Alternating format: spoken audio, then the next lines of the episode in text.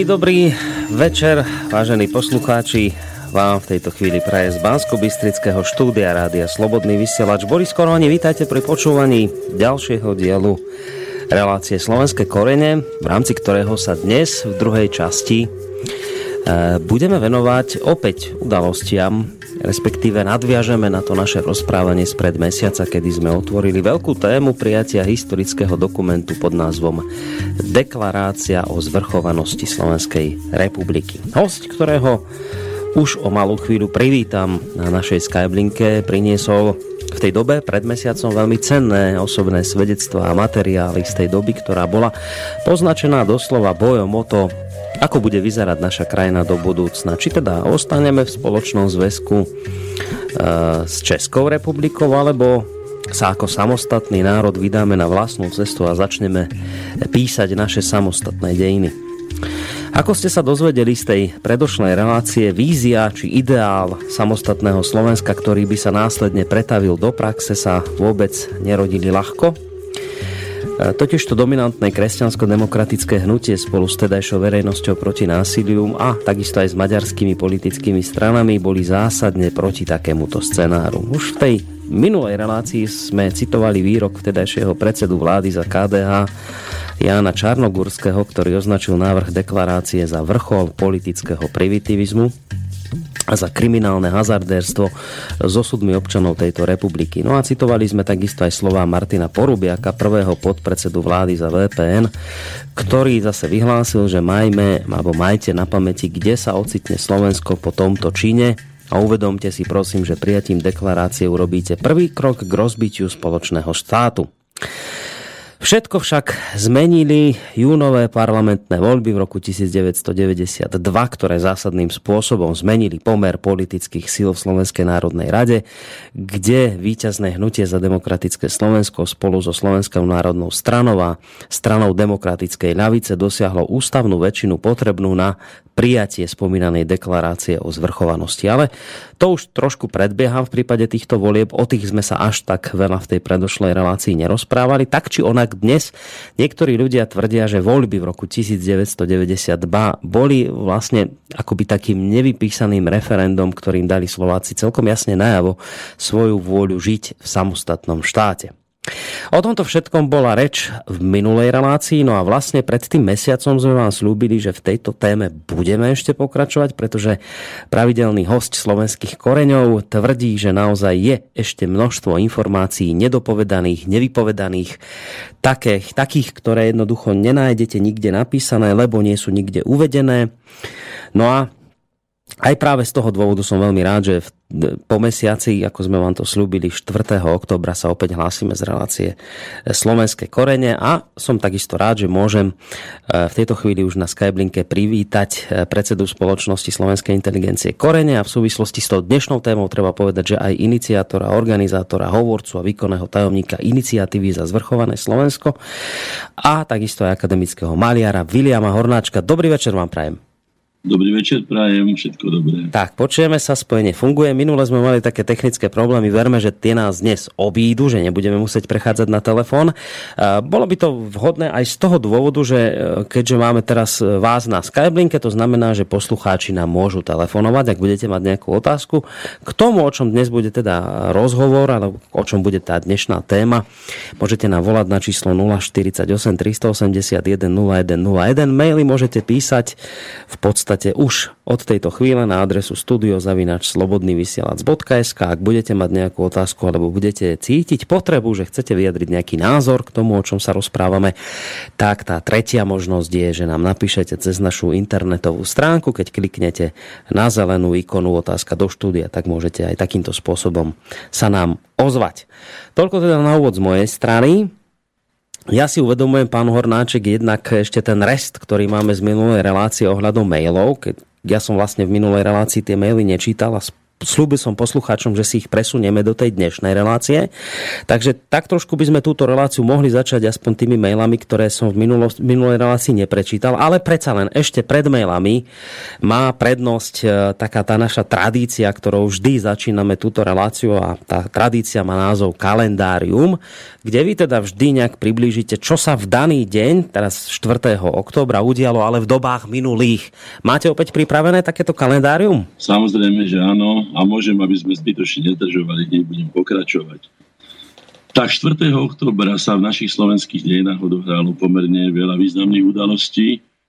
Začnem jednou, ktorá nám trošku ozrejmi, čo je to politické remeslo, pretože o ňom sa budeme rozprávať dnes aj teda o tých postojoch a jednotlivých ľudí. O ich charakteroch aj respektíve o ich charakteroch budú svedčiť ich vlastné vyjadrenie. Takže k tomu politickému remeslu. V roku 1411 uhorský kráľ Žigmund Luxemburský na sneme v Bratislave ustanovil rakúskeho vojvodu Albrechta za svojho dediča. Svoju dvojročnú dceru Alžbetu vyhlásil za dedičku uhorského trónu v prípade, ak zomrie bez mužského potomka. Budem pokračovať a potom tomu poviem pár slov. V roku 1423, tiež 4. oktobra, ten istý uhorský kráľ Žigmund Luxemburský dal rakúskemu vojvodovi Albrechtovi ako Léno Moravské margrovstvo a ustanovil ho po svojej smrti za dediča Českého kráľovstva. Tak ako vidíte, ako sa šibovalo nielen so štátmi, s národmi, s ľuďmi, ako si dovolali samovládcovia, no teda skutočne siahať na osudy celých národov. V roku 1494.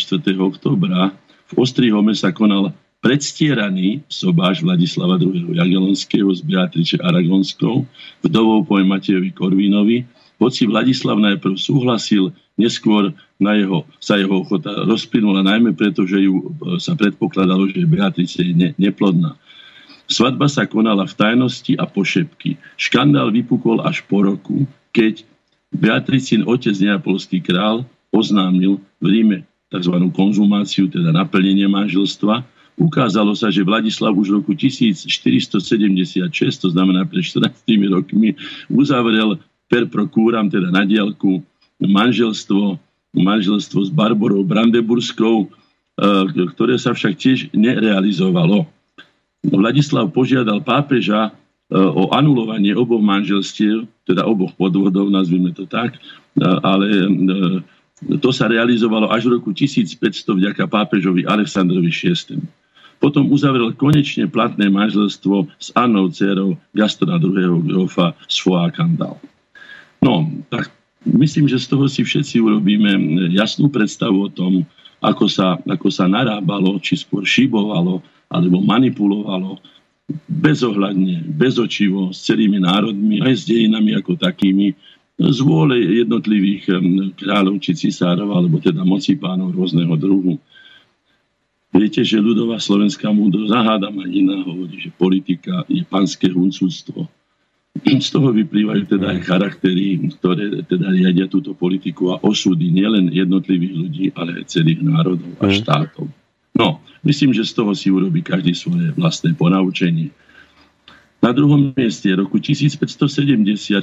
októbra sa v Oradeji v Rumunsku narodil Peter Pázmaň, významný cirkevný hodnostár, od roku 1616 sa stal ostrihomským arcibiskupom, 1629 kardinálom. Bol jedným z najhorlivejších predstaviteľov rekatolizácie. A to, čo je pre nás ako inteligenciu významné, je, že vyvinul veľké úsilie na výchovu a vzdelanie katolíckej inteligencie, zakladal školy a kláštory roku 1635 v Trnave aj univerzitu, známu univerzitu, známu aj svojimi, svojim plančiarenským produkciou. No.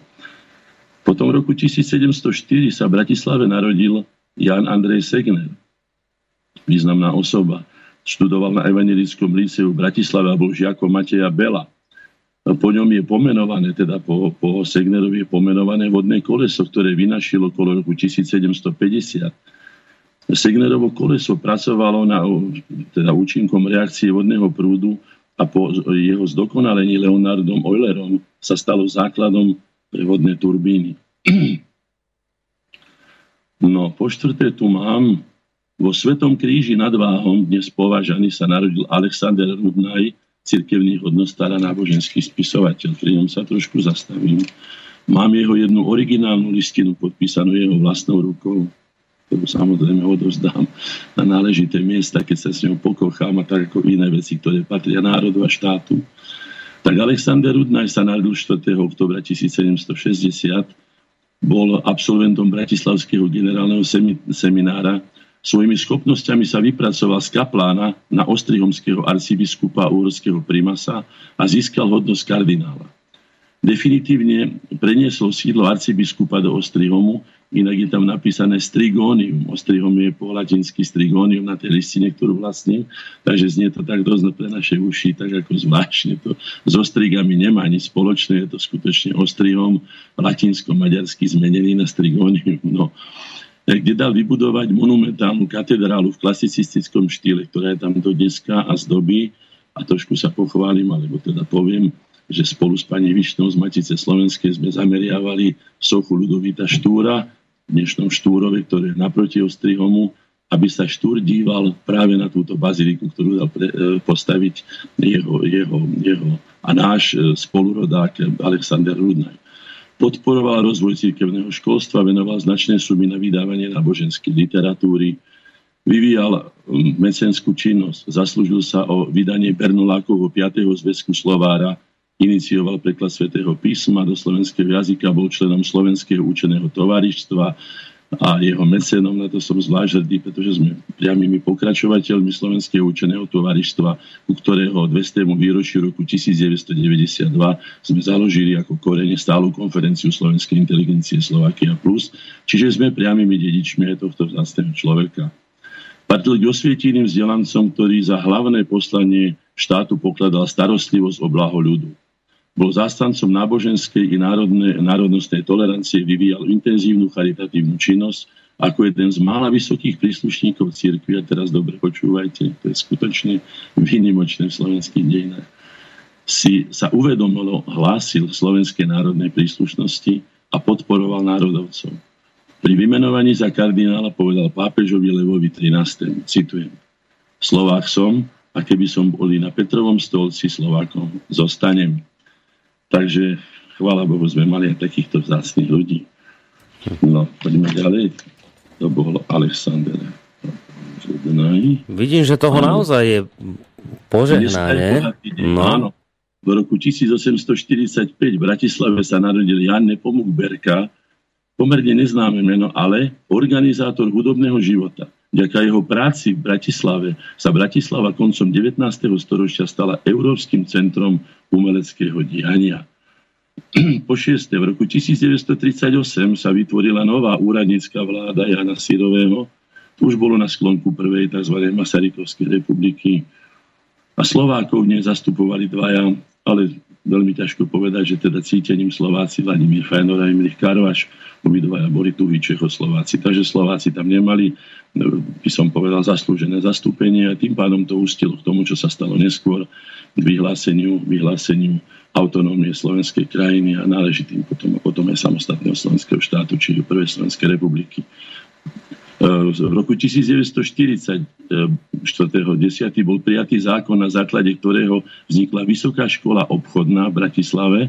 V roku 1952 premenovaná na Vysokú školu ekonomickú, dnes ekonomickú univerzitu.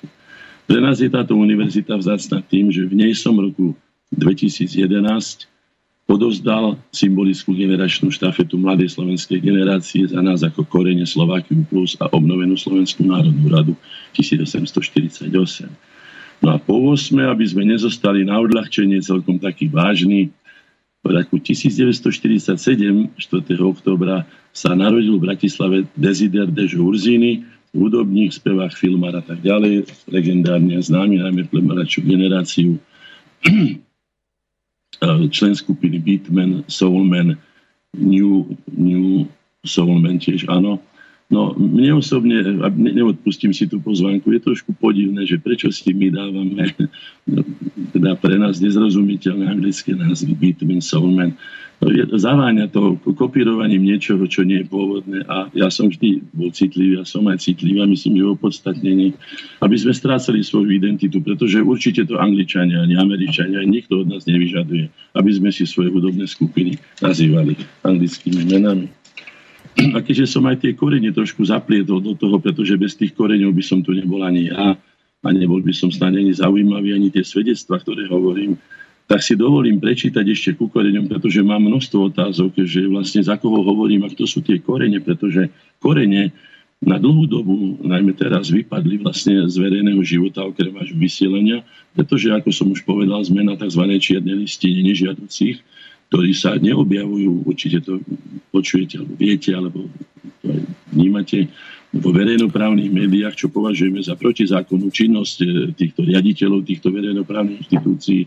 Ale nebudem to teraz riešiť. To netreba, lebo toto je častý osud mnohých hostí našich a, relácií. Čiže poviem, to, to je keď som bežné. charakterizoval koreňa, to bolo ešte v rozhlase, keď nás tam pustili v roku 91, teda v inkriminovanej dobe, keď vznikala iniciatíva za zvrchované Slovensko, tak som obhajoval, že strom, citujem teraz to, čo som čítal v rozhlase, strom obsekaný a dorúbaný, či hoci aj odpílený celkom pri zemi, ak má dobré a zdravé korene, môže vyhnať nové výhonky a ďalej pokračovať v živote. To je vlastne podobenstvo slovenského národa. V každom prípade je to, je to okrem schopnosti, to vyžaduje predovšetkým vôľu chcieť žiť. Dobre a zmysluplne prežiť a naplniť svoj život znamená si toľko pochopiť svoje miesto a funkciu a vykonávať čo najzodpovednejšie svoje poslanie. A na záver, korene majú úlohu vyživovať organizmus stromu. Všetky jeho časti bez ohľadu na to, či je to kmeň, konár, listy, kvety či plody zo zem. Korene samotné žijú z toho, čo vytvorili generácie predošlé a zaručujú kontinuitu semena, ktoré im uložilo, umožnilo vzniknúť. Je to ich najposvetnejšia povinnosť a zároveň ich životná nevyhnutnosť.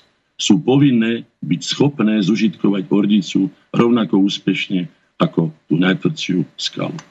Korene sú to prvé, čo si vytvorí semeno a preto ich zodpovednosť je aj najväčšia.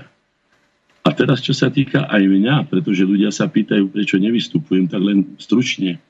Nikdy som sa nepchal do popredia pred kamery. Na to sa našlo dosť iných e, ľudí a moci bažných, alebo ja neviem, slávy bažných. Korene, ako som to teraz čítal, majú celkom inú úlohu a celkom iný zmysel ako popularitu, či, či ja neviem, profitovanie z toho. Je to predovšetkým nezastupiteľná zodpovednosť za organizmus až po posledný listoček na strome či rodokmene, hoci aj národa.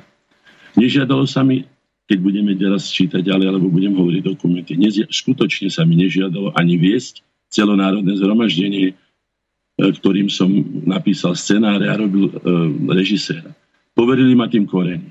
Takisto ani prečítaním výzvy za zvrchované Slovensko či už na, na tlačovke 13. alebo v rozhlase som bol jednoducho poverený, hoci vedľa mňa na tlačovke sedel Štefan Kvietnik, ktorý, Kvieti, ktorý je určite teda kompetentnejší, aby to prečítal. Jednoducho ma určili, poverili, a tak ako som povedal, jednoducho som to posluchol a hotovo. Mnohí, napríklad doktor Bem či Roman Kalisky, e, ma verejne osočili, že skrývam akési, citujem to, čo mi povedali verejne, veľmi vysoké ambície. Áno, mal som a mám veľmi vysoké ambície. Nie však osobné, ale celonárodné.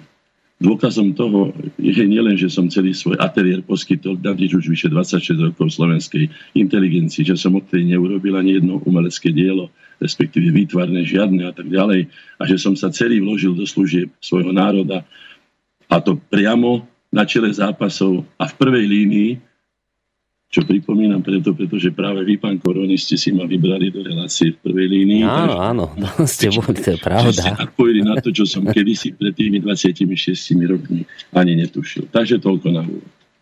No, toto bolo dlhšie kalendárium, ale zaujímavý je tento záver, ktorý ste povedali, takže túto časť relácie máme za sebou a ja som teda avizoval že by sme sa asi v úvode mali naozaj dostať aj k tým mailom.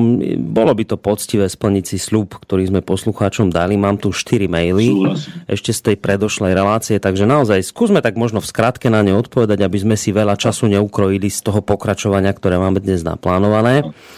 Takže začnem mailom od Mareka ešte z predošlej relácie. Dobrý večer, rád by som sa pána Hornáčka spýtal, ako on vníma počínanie politika Gustáva Husáka, jeho úsilie a význam jeho počínania v 60. a 70. rokoch pre slovenský národ. No, predovšetkým takto. Ja som osobne nepoznal pána Husáka, ale poznali ho naši blízki spolupracovníci, napríklad Ivan Laluha a tak ďalej. No, sprostredkovane môžem povedať, že jeho vlastná žena Magda Lokvencová Husáková povedala, že nech vás Boh ochraňuje, ak sa spojí jeho právnicko-politická erudícia s jeho ľudským cynizmom. No, to je jeho charakterový rys, o charaktere tu budem hovoriť neskôr, aj som už o politikoch hovoril. Politici sú skrátka takí, akí sú. Čo sa môjho osobného hodnotenia týka Gustava Husáka. Bol to nesporne tak povedať, remeslom vynikajúci politik. Dokázal urobiť lopingy také, aké si my nevieme predstaviť, ale aj vedel byť objektívny, napríklad pri hodnotení prvého slovenského štátu po vojne napísal do Sovietskeho zväzu. Veľmi, hoci bol teda komunistom a bol proti tomu režimu Jozefa Tisa a spol, hej, za prvého slovenského štátu, prvej Slovenskej republiky, napísal veľmi kladné hodnotenie, z ktorého vyplýva jednoznačne, že Slováci sú schopní ako národ viesť samostatne svoj národno-štátny život.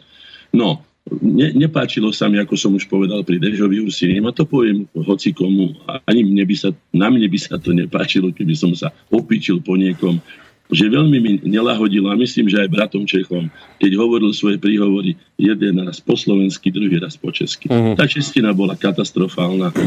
A nebolo to potrebné. Ja si myslím, že ani oni to od neho nevyžadovali. Že tie časy sa už minuli tej Masarykovskej republiky, keď Slovák, ktorý prišiel do Prahy, musel okamžite mluviť, pretože bol, ako sa povie, odstredený z tej verchušky. No, takže toto sú moje hodnotenia. Viem, že urobil tiež na záver, že sa tuším, pokiaľ viem, vyspovedal u, u biskupa, arcibiskupa, arcibiskupa e, bože, e, Sokola, hej.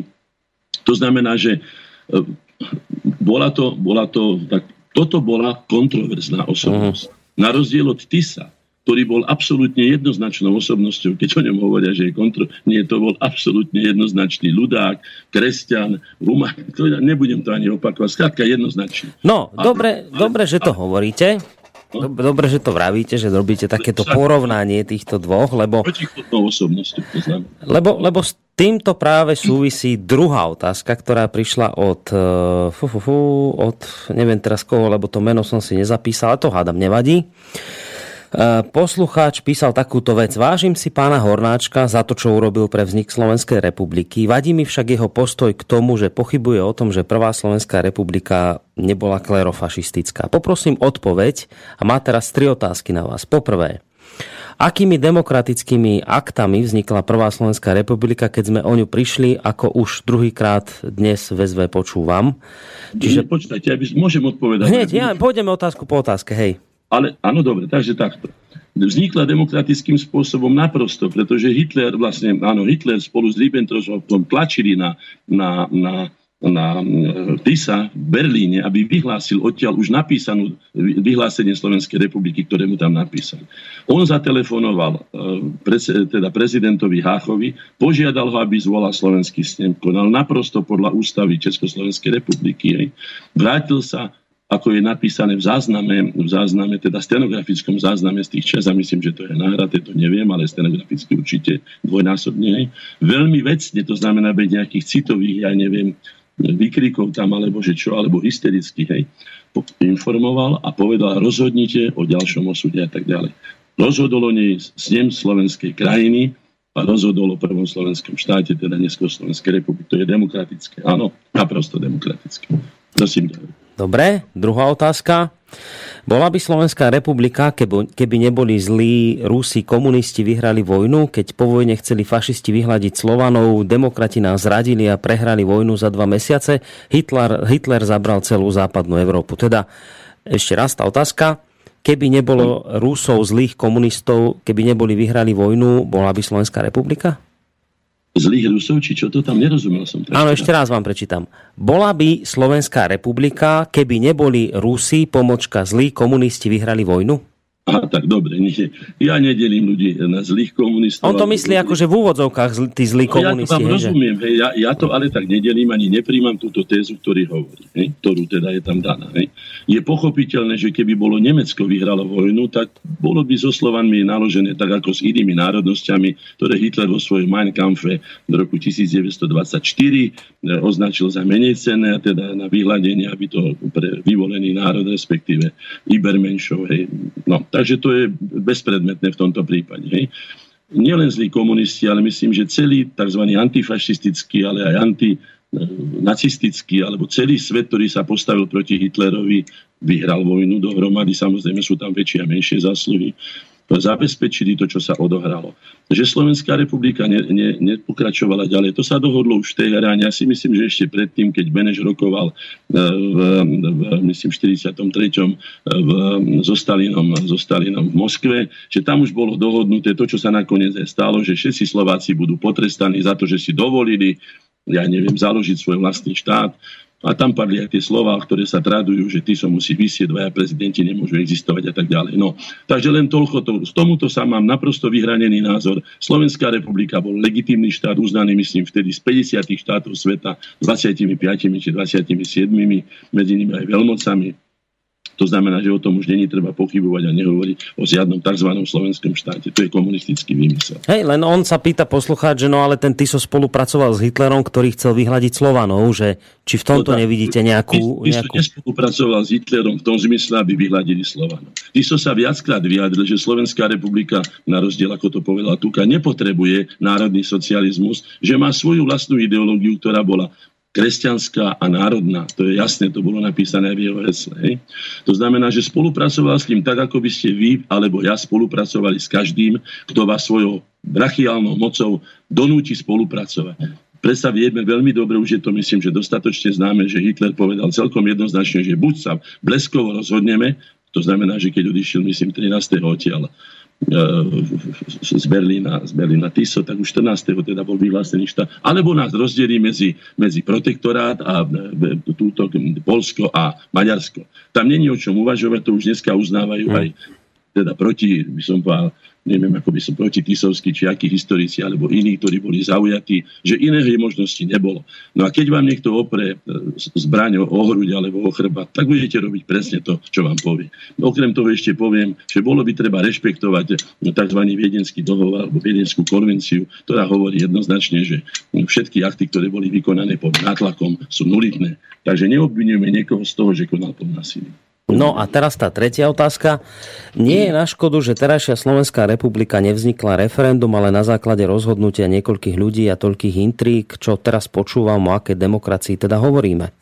No, ale k tomu... predovšetkým Československá republika nevznikla tiež a povedzte mi, koľko štátov vzniklo referendum. Ja som už túto otázku mnoho rád a zopakujem v stručnosti od, podľa zákona o referende mal e, právo formulovať otázku prezident. Prezidentom bol Havel. 100% by tá otázka, aj keď to ne, nezaznelo, ale môžem si trúfnuť teda povedať, bola znela. Stéza rozbití Československej republiky alebo Českej a Slovenskej federatívnej republiky. No, alebo stéza zánik, no, alebo stéza zánik, no. Na to sa ťažko odpoveda. Slováci nikdy neboli národom ničiteľov. Ale keby tam bolo napísané otázka, ako sme ju my chceli dať, ale nemali sme tu možnosť ju presadiť, ste za to, aby ste si Slo- slobodne a zvrchovane rozhodovali o svojich veciach a vzťahoch. Tak sa pýtam, ktorý Slovák by bol taký no, blázon, aby nechcel sám o sebe rozhodovať. No, to je všetko. Čo... Dobre, a mám tu ešte poslednú otázku od uh, Gabriela. Ja si spomínam, vy ste v tej minulej relácii hovorili, že prvý, kto prišiel vôbec s nápadom deklarácie, bol, myslím, Super Eh, áno, aj, áno, aj to potvrdím dnes, keď budem hovoriť že stručný prehľad boja za zvrchované Slovensko. Tak, dobre tak. si to pamätám. No a vtedy v tej dobe písal posluchač takýto mail, že Jan Super bol agentom štátnej bezpečnosti, poznal som osobne človeka, ktorého odviedol k dvom levom za protištátne reči. Jan Super, keď obhajoval vrahov Remiáša, tvrdil na súde, že pri výrobe náprav vozidla sa používala výbušnina, preto sa e, nenachádza na vozidle. Hej, čiže toto napísal poslucháč od Superovi. Možno by no, tak, vám Ja tieto vedomosti nemám. Keby boli hodnoverné, už dávno preletia tlačov na prvej strane celého bulváru, ktorý máme. To vás ubezpečujem, pretože viem, že keď Jano, teda Jan Super urobil nejakú chybu a neurobil ich málo, to je jednoducho tak, to sa stane každému, tak to bolo nafúkané do obludných rozmerov.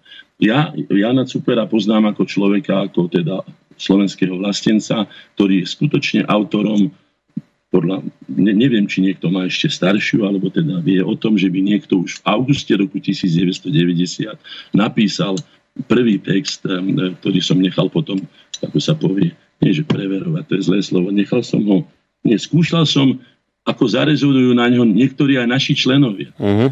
A bol som sklamaný aj z toho, že aj naši členovia nevedeli si s tým poradiť, že čo bolo to skutočne také, by som povedal, bolo to privčas. Ale už o pol roka sme si boli celkom jasní a práve na tejto istej pôde, kde to bolo sprvoti tak vlastne príjmané, nie celkom s takým nadšením, nehovoria o vpn pán Zemko, ten ani nechcel počuť o tom. Takže ja som to napísal do literárneho týždenníka, ak to vyjde na budúcom čísle, dúfajme, že áno. Tam je to všetko napísané konkrétne. Tak. Takže kalendárium a otázky poslucháčov mailové z predošlého diela máme za sebou. Ja by som teraz navrhoval, keďže budeme teda pokračovať ďalej v tom rozprávaní z mesiaca, tak si teraz dajme takú trošku akože taký strich, aby sme to oddelili, tento úvod od, od toho, čo budeme Ale ďalej rozprávať. Poznám tu ešte na vás. Nech sa páči, jasné. Prosím vás, keď hovoríte naša krajina, nehovorme naša krajina, pretože naša krajina sú kopce, hory, ja neviem, polia a tak ďalej.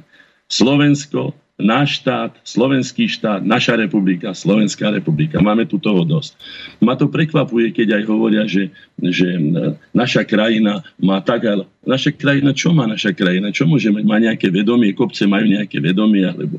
No, je tu náš národ, je tu slovenský národ, je tu slovenský štát, Slovenská republika, Slovensko a tak ďalej. Tak prosím, skúsme sa... Budem si dávať pozor na to. Dobre, budem si na to dávať pozor, ale nezaručujem, že mi neújde to slovo. Nejde, sa, oni sa nedie, ale už Dúfam, že ma nebudete za to sa hnevať na mňa. Dobre, ideme si, ideme si teraz e, oddeliť túto úvodnú časť od tej ďalšej. Budeme teda po pesničke pokračovať e, v ďalšej ďalšom dieli o rozprávaní jednoducho o tom, ako sa vlastne tá zvrchovanosť Slovenska rodila.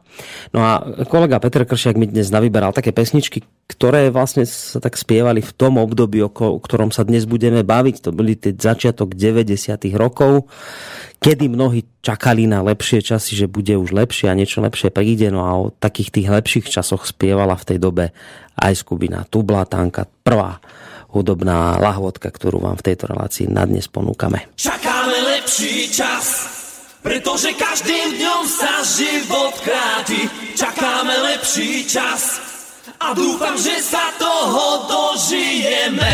Čakáme lepší čas a preto ani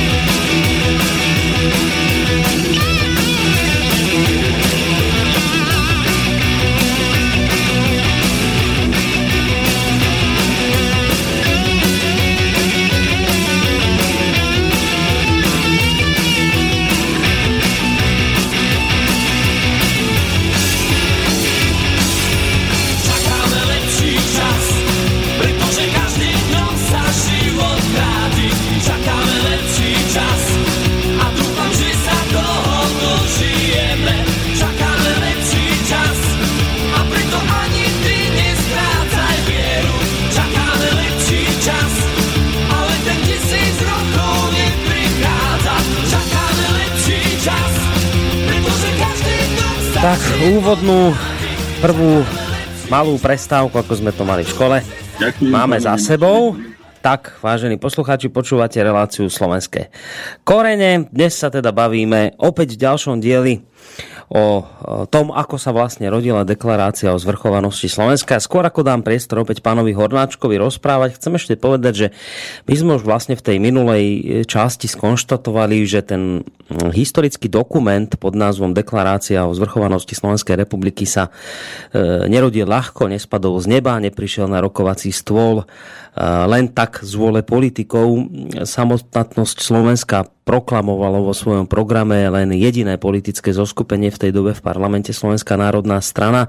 Ale ešte predtým, ako sa s touto myšlienkou vôbec začali pohrávať politici, predtým ako oni začali hovoriť o potrebe prijatia deklarácie za zvrchovanosť Slovenska, už predtým, kto si na tomto programe pracoval, no a tak ako ste spomínali, ako vôbec my sme spomínali v tej predošlej relácii, bola to práve národne uvedomelá inteligencia, ktorá sa po revolúcii, najmä teda od roku 90, združovala v rôznych národno-emancipačných spolkoch, najmä teda Spolku slovenskej inteligencie Korene, ale takisto ako sa napríklad uvádza na portáli Reflex, tieto myšlienky sa objavili aj v iniciatíve za zvrchované Slovensko 61 krokov k slovenskej identite a v ďalších združeniach. No a práve všetci títo ľudia v priaznivom okamihu pomohli politickej reprezentácii završiť ideu slovenskej štátnosti. Mnohé z toho, ako sa postupne rodila deklarácia, mnohé z toho sme už objasnili v predošlej relácii.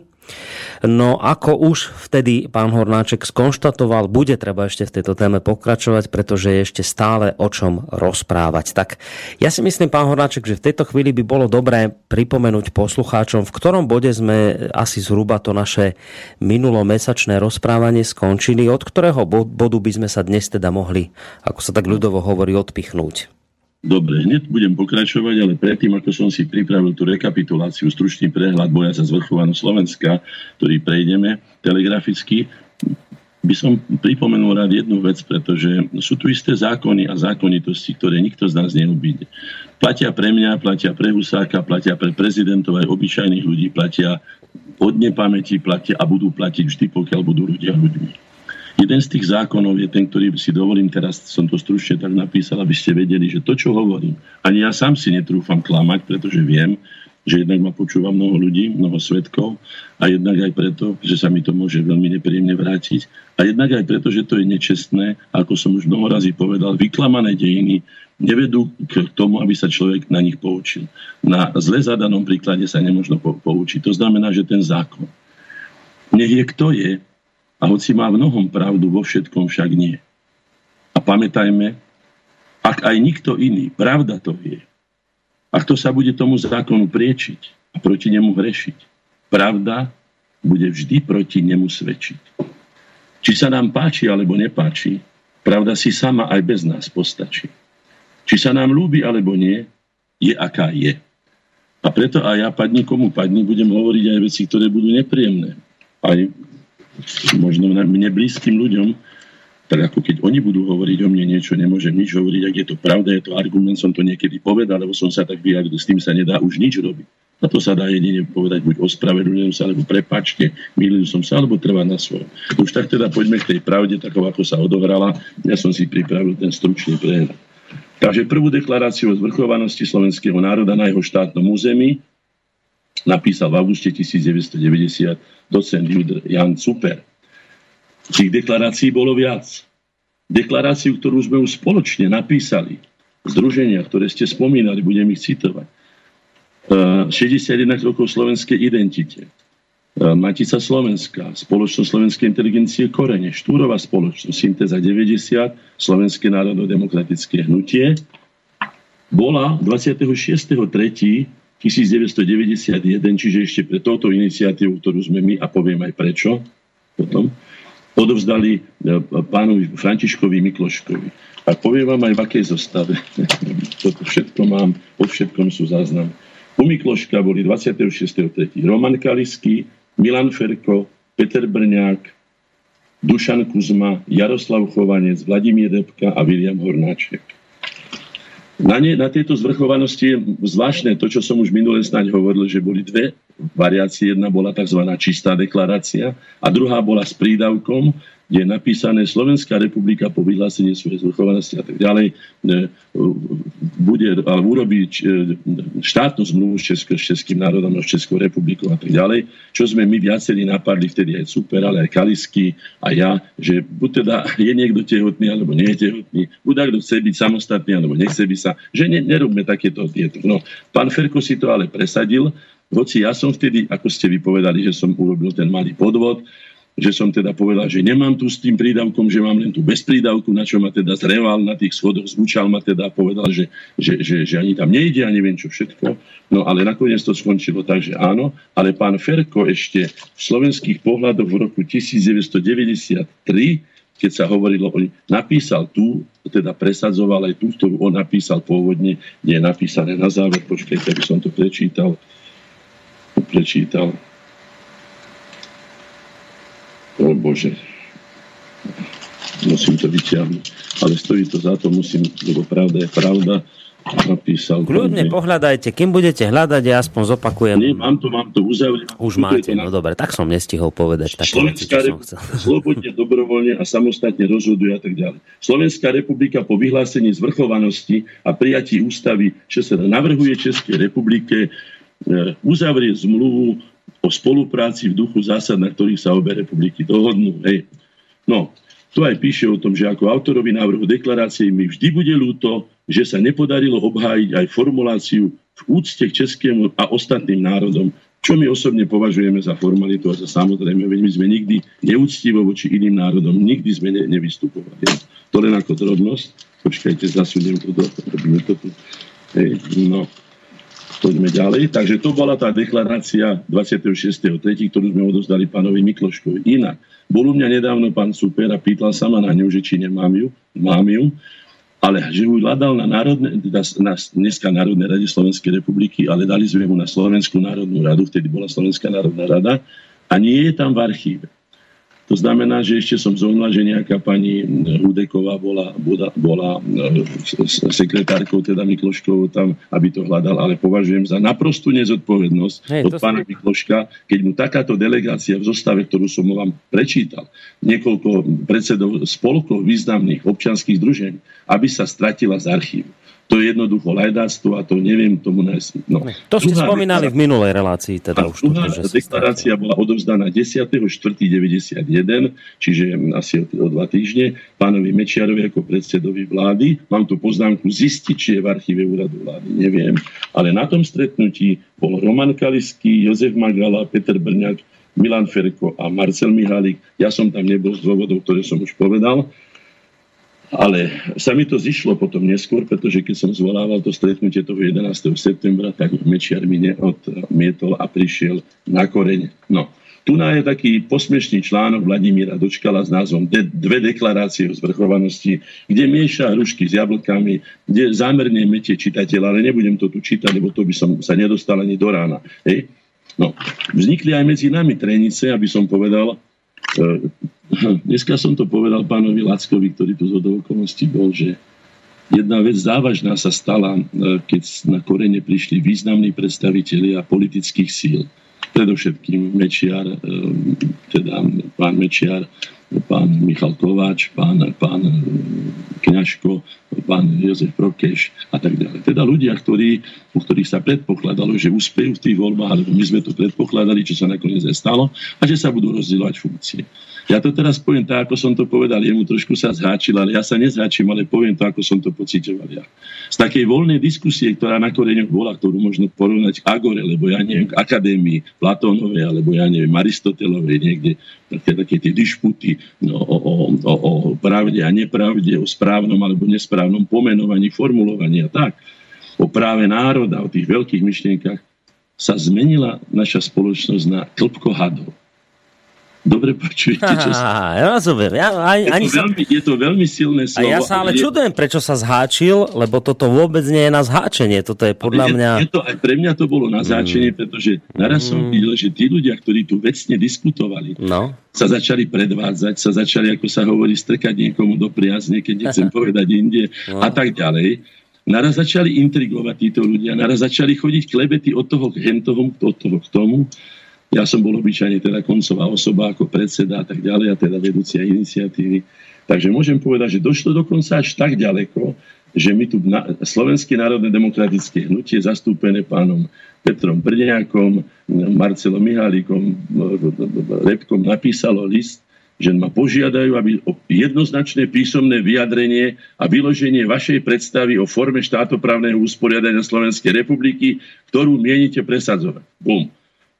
Lebo my sme hovorili, som už vysvetloval, nehovorili sme o samostatnom slovenskom štáte, lebo tento termín bol natoľko skompromitovaný komunistickou propagandou za tých 40 rokov, že ľudia sa ho zháčili pred ním jednoducho, ako si kým, a nemali ani predstavu, ani ja som nežil za prvého slovenského štátu, tak som nevedel, že či to, čo sa hovorí o Tisovi a ja neviem kom všetkom, ale či, či je to pravda, alebo nie. Dneska mám iné vedomosti, ja mám na to svoj názor, ktorý som už mnoho razy povedal. No už tak, aby ste vedeli, že je to, ja som im potom odpovedal len tak rukou, lebo som ešte nevedel písať na tom počítači, a to som ani nemali, tuším vtedy. Hej. Ale zároveň, aby som povedal, zároveň sa teším na čo najskoršie stretnutie s vami, ako za starých čias, lebo som presvedčený, že si máme a potrebujeme. I napriek tomu, čo sa stalo, máme čo povedať, pretože nás čaká ešte mnoho, dúfam, že spoločnej a nášmu národu osožnej práce. Čiže vyhol som sa konfliktu, bol to náš člen Magala, neskôrší šéf Sisky v rokoch prvej, prvej e, vlády pána, pána Fica, hej, ktorý skrátka vysvetlil na asociácii slovenských vojakov tento pojem. Inak, ako sme to robili my, počuli to títo zo štúrovej spoločnosti a už bolo aj na streche, mm. ale Znovu opakujem, bol som tu aj na to, aby som veci dával do poriadku, aby ten chod išiel ďalej, pretože, ako som to napísal, čakali nás veľmi vážne veci. No, ktoré som ja potom v tých živých slovách, ktoré tu mám pred sebou. Poďme ďalej, lebo to by sme sa nedostali. Hej, ja, ja len trošku, kým si pohľadáte ďalšie materiály, dodám, keď ste, teraz, keď ste teraz hovorili o tom, že ste nehovorili E, že chceme vlastný štát, lebo že teda to bola v tej chvíli taká prelomová myšlienka, na ktorú ľudia akoby neboli pripravení. Ja som si našiel aj vyjadrenie Augustína Mariana Húsku z tej doby, ktorý vraví, že že my sme netvrdili, že chceme nový štát, ale že chceme vlastnú štátnosť. Bola v tom určitá diplomatická obštrukcia, lebo v slovenskej spoločnosti bolo dosť zahriaknutých a teda nerozhodnutých ľudí. Úsilie o emancipáciu bolo dokonca predstavované ako klerofašizmus a to nielen predstaviteľmi Českej republiky, ale aj slovenskými Čechoslovakistami. My sme hrali s menšími tromfami, lebo oni vystupovali s tým, že ak sa nedohodneme, oni sú oprávnení vyhlásiť zrušenie spoločnej republiky. Čiže on hovorí vlastne toto isté, že, že akoby museli ste robiť takéto akože obštrukcie, lebo v tej chvíli... Znovu opakujem, netrúfnem si klamať do vášho rádia ani nikde verejne klamať, pretože viem, čo to znamená, takže verte, že to, čo vám hovorím, tu mám pred sebou originál dokumenty a poďme ďalej, aby sme sa dostali. Mám tu zápis porady z 10.9., to znamená deň predtým, ako prišli tí významné osobnosti, ktoré sa nakoniec nepobili, keď to musím tak povedať, pretože tu boli aj ľudia, ktorí sa na ulici nezdravili, ale sem prišli a všelijako po sebe gánili, že sa dohodli vôbec na spoločnom texte, že ten text sme prepísali s mnohými úpravami, že ten text som prečítal a bol napokon všetkými signatármi, ktorí tu boli podpísaní.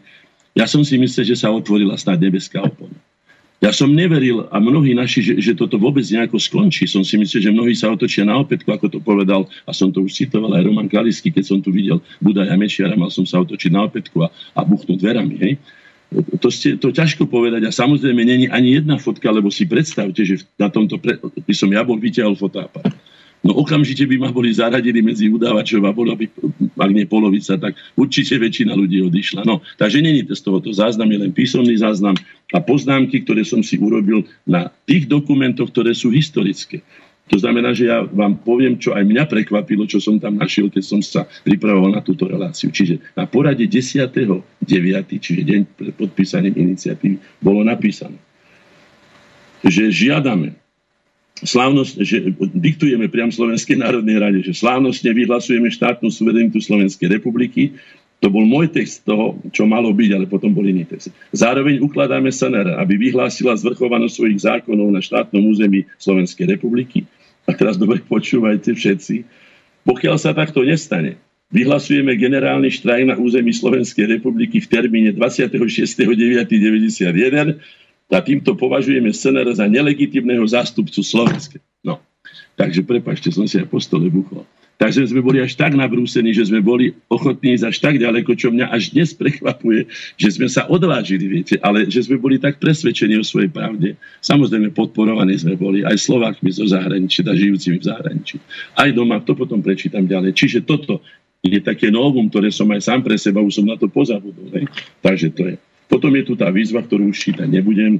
Podpísalo ho vtedy reálnych 33 signatárov, dopísal sa na druhý deň Prokeš, a pán Hanžárik zo zdravotných dôvodov, ktorý to slúbil. Áno, to no, bolo tam v tom vašom materiáli, ktorý ste spomínali v minulej relácii. A teraz no? je tu jedna vec, ktorá bude hovoriť o tom, čo som ja spomínal, a teraz si dovolím vám to citovať. Hneď 13. Uh, e, to znamená, nie 15. 15. je to. A 15. 9. to znamená, že ešte pred tým veľkým mítingom, o ktorom budem hovoriť, nám prišiel list. A teraz ho budem čítať. Vážený, Prečítal som si v novinách o vašej najnovšej akcii Stôl národnej dohody. Naposledy v rozhlase niekedy v lete som počul analýzu a prognózu vášho člena pána Hornáčeka o politických prázdninách a horúcej jeseni. Potom môj komentár, o ktorom som už hovoril. Vidno, že ste nezahálali a našli ste východiska. Sledujem vašu prácu od začiatku v novinách, televízie, v rozhlase, ale aj na mítingu. Urobili ste pre Slovensko viac ako politické strany, lebo tie ho rozdeľujú a rozbijajú. Keď som sa dočítal, že iniciatíva za zvrchované Slovensko vznikla na pôde spoločnosti Slovenskej inteligencie Korene, oblial ma pocit radosti a hrdosti, lebo aj ja sa medzi slovenskú inteligenciu počítam. Keď som si však prečítal zoznam členov výboru, prešiel mi mraz po chrbte. Vy sa potrebujete spájať se štebákmi? Veď tam máte hneď dvoch pozitívne lustrovaných. Prepačte, že vás považujem za neinformovaných, ale vy predsa o tom musíte vedieť. Pýtam sa, je to teda zámer? Alebo chcete novú vpn -ku?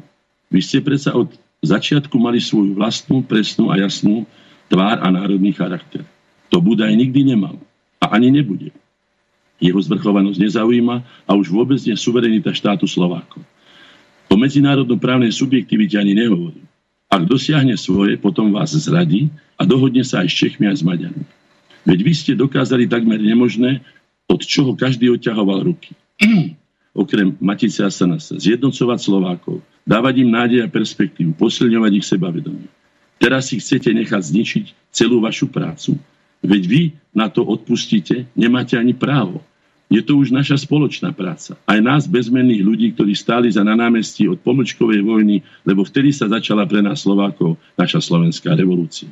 No, Počkajte, počkajte, to čo, ste, to čo ste teraz prečítali, to bol som vám prečítal list, ktorý som dostal, alebo sme dostali 15.11. Aha, aha, rozumiem. Od... List čítam vám čo je tu list, ten list má ale 1, 2, 3 strany. Od niekoho to Budem čítať celé, pretože, ale, ale tú podstatu Hej, som vám... Roz, už teraz rozumiem. Čiže niekto vám ale... napísal tento list, kde vám vyčítal, že prečo ste zobrali Budaja, vravel o dvoch ľuďoch, o Budajovi, ja neviem, kto je ten ďalší. Ani to ja neviem, to už neviem. Vy ste Aha. teda naznačili to, ale to nikdy neprišlo. Tam vieme o tom, že Markuš mal istý záznam, bola okolo toho aféra, prešlo to aj novinami ako sa to uzavrelo, to vám neviem povedať, ale rozhodne super to nebol, pretože to, to, to hovorím, to by bola taká bomba, že to by ho roztrhali na kúsky. No, takže možno, no, že niekto... tam spomína v tom liste Čiže svojom. nebudem sa ani domnievať, prečítal som to, čo som prečítal, len tu hovorí on, že, že čo robil celý rok o svojej politickej popravy, hovorí tu o tom Budajovi, teda špeciálne viedol spolu s ikrami a vždycky iba za seba a tak ďalej. Ja tu potom prečítam niektoré veci, ktoré s tým budú súvisieť, ktoré som tiež našiel v, v archíve ako poznámky, ktoré som si robil z rozhovorov, ktoré tu boli, pretože musel som urobiť zápisnicu a tak ďalej, tak som si musel robiť, aj vy hovoríte, robím si poznámky. No. Takže toto len, aby ste vedeli. A tu mám ešte tú poznámku ešte v ten deň, to znamená, som dostal 15. som v noci, myslím, že to bolo o pol 11. zvolal e, poradu. Magala a Dropa moje obavy o dobré meno Koreňov, ako sa tu ten pán bojí, a iniciatívu zľahčovali a tvrdili, že naopak Budaj nám prinesie nových ľudí, najmä ochranárov, zelených a podobne. Ja som tvrdil, že za tých zopár neistých a nespolahlivých prídeme o svojich najvernejších, lebo odmietnú byť e, spájaní s Budajom. Presne podľa tohto listu. No, takže boli tu aj takéto, to už je z kuchyne, ako sa povie, založím to tam, kde to patrí.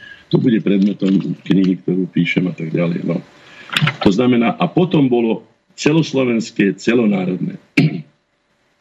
Už sa nevolalo celonárodné, ako sme my prišli, ale tým, že prišiel aj Budaj a že prišli tí Gazdík, Mihalík, čo som hovoril, a, a Mrázek spolu, spolu teda ne, nepozvaný spolu, lebo ani Budaj nebol pozvaný, spolu s, s, s pánom Kňažkom, ktorý ich doviedol, tak sa začal meniť trošku aj slovník.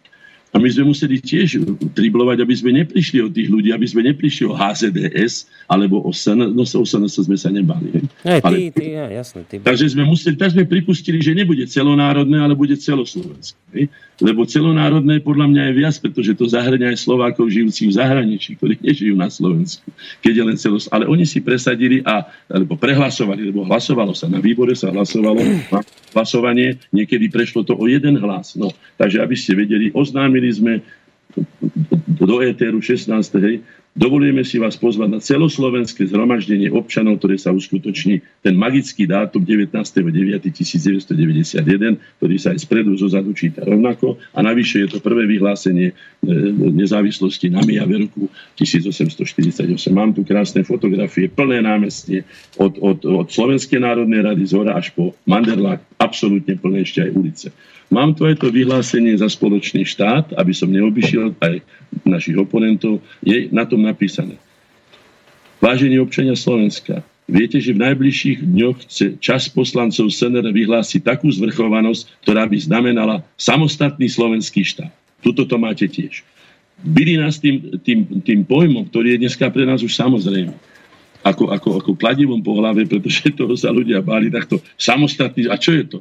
A keď je samostatný maďarský štát, alebo samostatný rakúsky, alebo talianský, tak to čo? To, no, takže aby ste vedeli, že aké pomery boli. No, takže to odložím a poďme ďalej.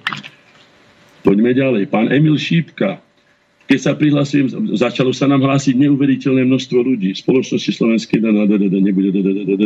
Rád by som sa zaradil medzi tých, ktorí si toto uvedomujú a majú svoje korene vrastené hlbšie. Veľmi citové listy, krásne. No, no potom prišlo k tomu, k tomu, k tomu e, zhromaždeniu, čo som povedal. Aj tu mám fotu, kde je napísané návrat vlastným koreňom. No viete, že to slovo alebo názov korene som presadil aj keď tu sedeli takí významní ľudia ako Rufus a ďalší, ktorí ozaj k tomu slovu majú bližšie. Ale predsa len tie korenia som si ich aj po tej ideovej stránke. A ľudia mi to ukázali, že návrat vlastným koreňom to znamená, že veľmi mi to dobre padlo, že som sa, ako poviem, že nemýlil, alebo že som sa neusekol veľmi a že to bolo tak. No. Potom, v ten istý deň, keď bolo to zhromaždenie, prišiel sem aj pán Havel. Ja vám potom prečítam, čo povedal pán Havel, nie potom. Kde ja sem, ako do toho vášho ateliéru? Nie, No. Pán Havel prišiel v deň, keď sme my mali to veľké zhromaždenie, o ktorom som písal, prišiel do Bratislavy. Aha, tak, no. My sme samozrejme ho poznali z toho 14. marca toho istého roku, teda spred pol roka. Hej, to ste spomínali v minulej relácii. Keď... takže áno, sme predpokladli, že čo sa asi stane. A teraz, to je malými písmenami, ja si zoberiem lupu a budem to čítať. Havel napísal do novín 18. septembra, deň pred našim e, do mienkotvorných novín, vtedy to bola práca, ktorá sa čítala, z vystúpenia e, Havla na feder- federálnom zhromaždení. Počúvajte, čo hovorí. Ak, je to Slovenčine. Ak nerátame krátku a smutnú periodiku Tisovského slovenského štátu, nemal slovenský národ celé stáročia vlastne možnosť akýmkoľvek spôsobom politicky či štátoprávne uplatniť svoju národnú svojbytnosť a akokoľvek ukázať na medzinárodnej scéne svoju existenciu. V 20. storočí mal trikrát reálnu nádej, že sa táto prirodzená túžba splní a trikrát bol trpko sklamaný.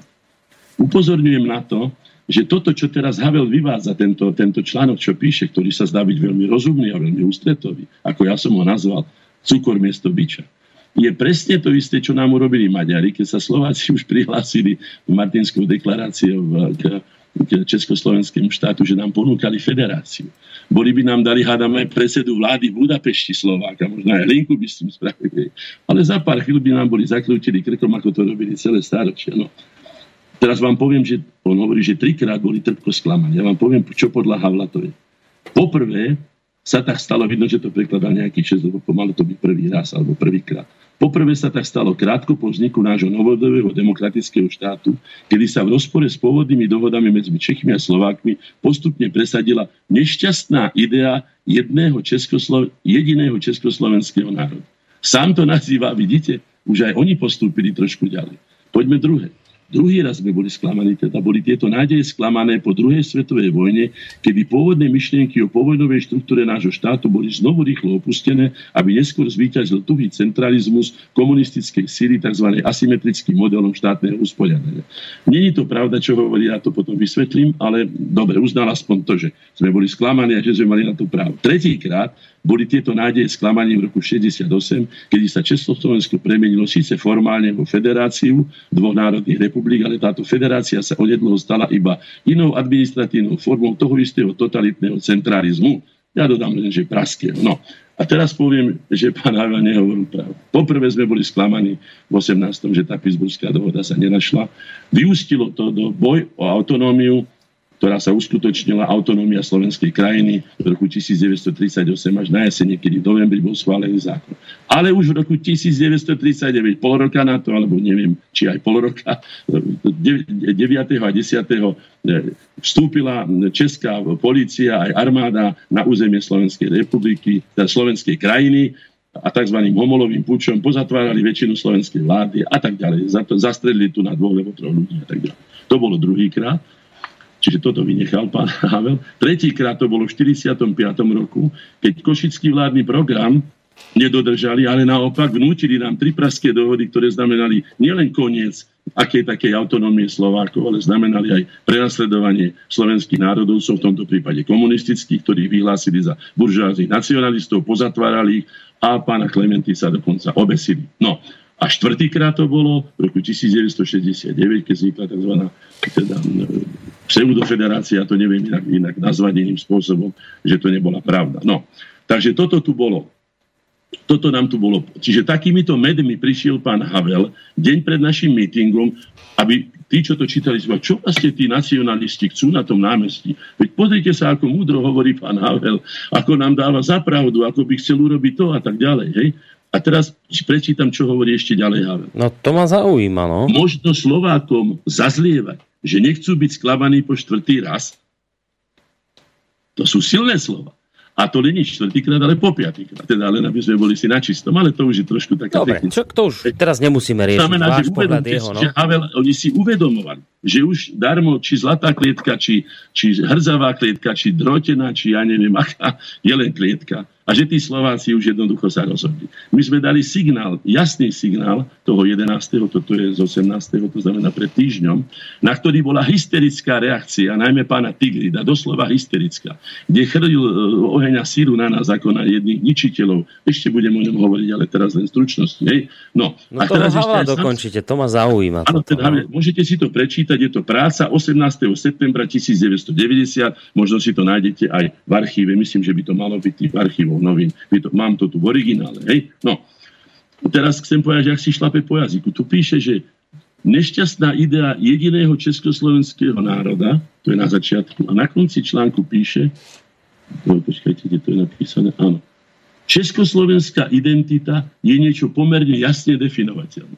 tak povedzte mi, tak to skutočne už je len taká slovná ekvilibristika, hranie sa, ale my sme vedeli už, o čo ide a som vám možno už minule povedal, že keď tu na mnohí sa hrali na to, že, že a s Mečiarom nejdem, alebo s hentým nebudem a hento a povedal tie slova silné. Že no ale to, no, pán Horáček... Nie, tak ja som vtedy povedal to, že skutočne je tu tá doba, je vážna chvíľa. Ak to teraz neurobíme, už to jednoducho nebude. A to vlastne tých ľudí umravnilo v to, že to podpísali aj všetci a že bol svetý pokoj. A hoci sme, ako hovorím, sa nemilovali všetci, že to bolo trošku takéto klopko hadov, čo som povedal. Napriek tomu všetkému sme pred národ vystúpili jednotne, dali sme mu jednoznačný program a ukázali sme, že sa to dá. Aj keď to nebola celkom pravda, tak ako v politike nič nie je celkom pravda, na to prídete aj vy, aj ľudia, ktorí sa s tým zaoberajú, ale predsa to bol silný impuls, aby ten národ, ktorý potom túžil a musel potom túžiť, pretože ho bolo plné námestie, tie odvozvy boli fantastické, videli sme do očí tým ľuďom, to znamená, že mňa nebude nikto ako priamého pamätníka, ktorý som tam pred tými ľuďmi stál. Ako nahý v treni by som mohol povedať. Všetko som vnímal, všetko som cítil. A viem, ako to bolo. Hej? No. No, Takže... toto som sa chcel ešte spýtať, pán, že ja tomu nerozumiem, že ten, ten Havel ešte trošku sa pri ňom pristavím. Tak on deň pred tým, čo, čo hovoríte, vyšiel s takýmto prejavom, kde teda uznal tri, vy vravíte štyri, dobre, to je jedno. On vravil tri, tri nejaké sklamania Slovákov a pýta sa, že a, a môžu byť Slováci štvrtýkrát sklamaní, tak on vlastne, on vlastne uznal, že sme boli sklamaní. Uznal, on uznal to, že akože my máme právo Slováci volať po samostatnom štáte tak ako ktorákoľvek iná. Nie, to neuznal. To ste zle No počuli. práve, veď on to... uznal, že to bolo, ale na druhej strane nám tu vyčítal, že sa hlásime a že rozbijame. No, budujme stabilný a humánny federálny To mňa zaujíma. Na toto sa chcem, to sa chcem spýtať, že keď on povie, že, že Slováci boli trikrát sklamaní a môžu si dovoliť štvrté sklamanie, tak čo na to povedal? Ako toto ukončil? Tomu nerozumiem. Čo, čo... Tak to, no, počúvajte, čo ešte bol ochotný priznať, veď to je v tom článku. Hej? No. V Čechách a zvlášť v Prahe už tradične splýva vedomie české s vedomím československým. Jedno od druhého nie je dostatočne oddelené. Koľký z nás Čechov hovoria napríklad automaticky o československých peniazoch ako o peniazoch českých? Tento paternalistický, no niekedy až prezieravý, ale to asi je zle, zle preložené, to neviem, čo by, teda paternalistický vzťah slovenskému národu prilieva prirodzene len oheň do ohňa slovenskej netrpezlivosti a nedôvery, ak nie priamo slovenského nacionalizmu. No, tak no. Tam, už sa, tam už to skutočne nás obvinuje z niečoho, no. čo nie je pravda, pretože nacionalizmus nie je nie je obranný, e, by som povedal, obranný reflex. No a Pán Hornáč, Naše národovstvo že... vyplývalo z toho, že sme boli urážaní sústavne, kto na koho dopláci, kto je starší a mladší bratr a neviem čo všetko. Nám vyhadzovali. A fú ten klerofašistický štát a ja neviem čo všetko. Je pomaly ešte aj, že sme z druhú svetovú vojnu my zapríčinili a neviem čo. Hoci ich Hacha kolaboroval a pán, pán Bože, ak sa len volá, to, to je známe meno, no nepríde mi rýchlo na um, kolaborovali jedna radosť s Hitlerom a hajlovali mu tam. Ja mám pamätnú pečiatku z burzy, ktorú som kúpil, keď oslavovali Hitlerove, tuším 50. narodeniny, či 50. už neviem, 5. Hej, kde sú všetky pečiatky, to sme my na Slovensku nerobili. Nič takéto sa tu ne... Hoci sme boli teda, ako som povedal, donútení k tej spolupráci cez tú zmluvu. No, Takže to je také, viete, keď už niekto špekuluje, ako by sa to dalo, takže on sa prichytí na vlastných slovách. A tu sú tie slova, prečítajte si ten článok, alebo radím aj našim poslucháčom, nájdite si ho snáď v, v, v tej archíve denníka práca, 18.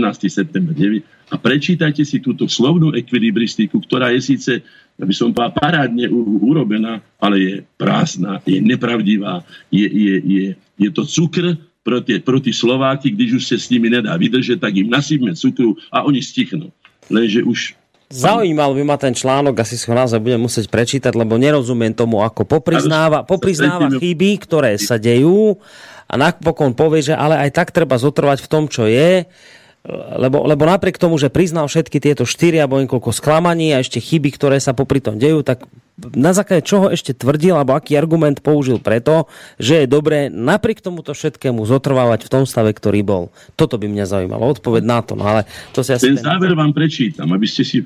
Československá no. identita je niečo pomerne jasne definovať, pomerne jasne, čo nie je vôbec žiadnym umelým väzením českej a slovenskej národnej existencie, ale čo je ich spoločným menovateľom a v skutku perspektívnym východiskom pre budovanie stabilného, no to už je skutočne toto, to, to je škrabanie sa pravou nohou za ľavým to, to už ani nebudem komentovať. No, jednoducho adresáta to už nenašlo. E, dokazuje to aj to, a teraz vám prečítam aj to, ako hodnotí ten meeting, lebo totiž Havel bol v Bratislave. Ovplyvnil to týmto článkom, bol aj na vpn ale neprišiel na zhromaždenie, ktoré bolo proti zhromaždením, proti nášmu, e, teda naše bolo zazvrchovanosť a pod levom, teda pre Národným múzeum sa dialo to, to, kde... A ja vám to prečítam, tak ako to, to komentoval pán, pán, počkajte, Lelkeš. Nájdem to tu hneď. To sa bavíme o období, to je informácia pre poslucháčov, to sa bavíme o období, kedy ešte z deklarácia nebola schválená. No kedy ešte sa len robili tak, demonstrácie vedeli, to, za jej toto, schválenie. Toto zhromaždenie pán Ištván Lekö, pán Ištván Lekö, ak to dobre čítam, 23. 29.9.91 napísal takto. Hej. Počkajte, aby som to... Štvani... No, nie, nie, nie. Minulý štvrtek bylo v Bratislave opäť rušno. Budem čítať tak, ako to je napísané v češtine, lebo to by som si nevedel preložiť. V jednom dni se zde konali dva mítinky. Na Vajanského nábřeží se zhromaždili asi 2000 profederálnych demonstrantů. Mezi řečníky vystupovali představitele VPN demokratické strany, příslušníci organizace Human, maďarské nezávislé iniciatívy a další.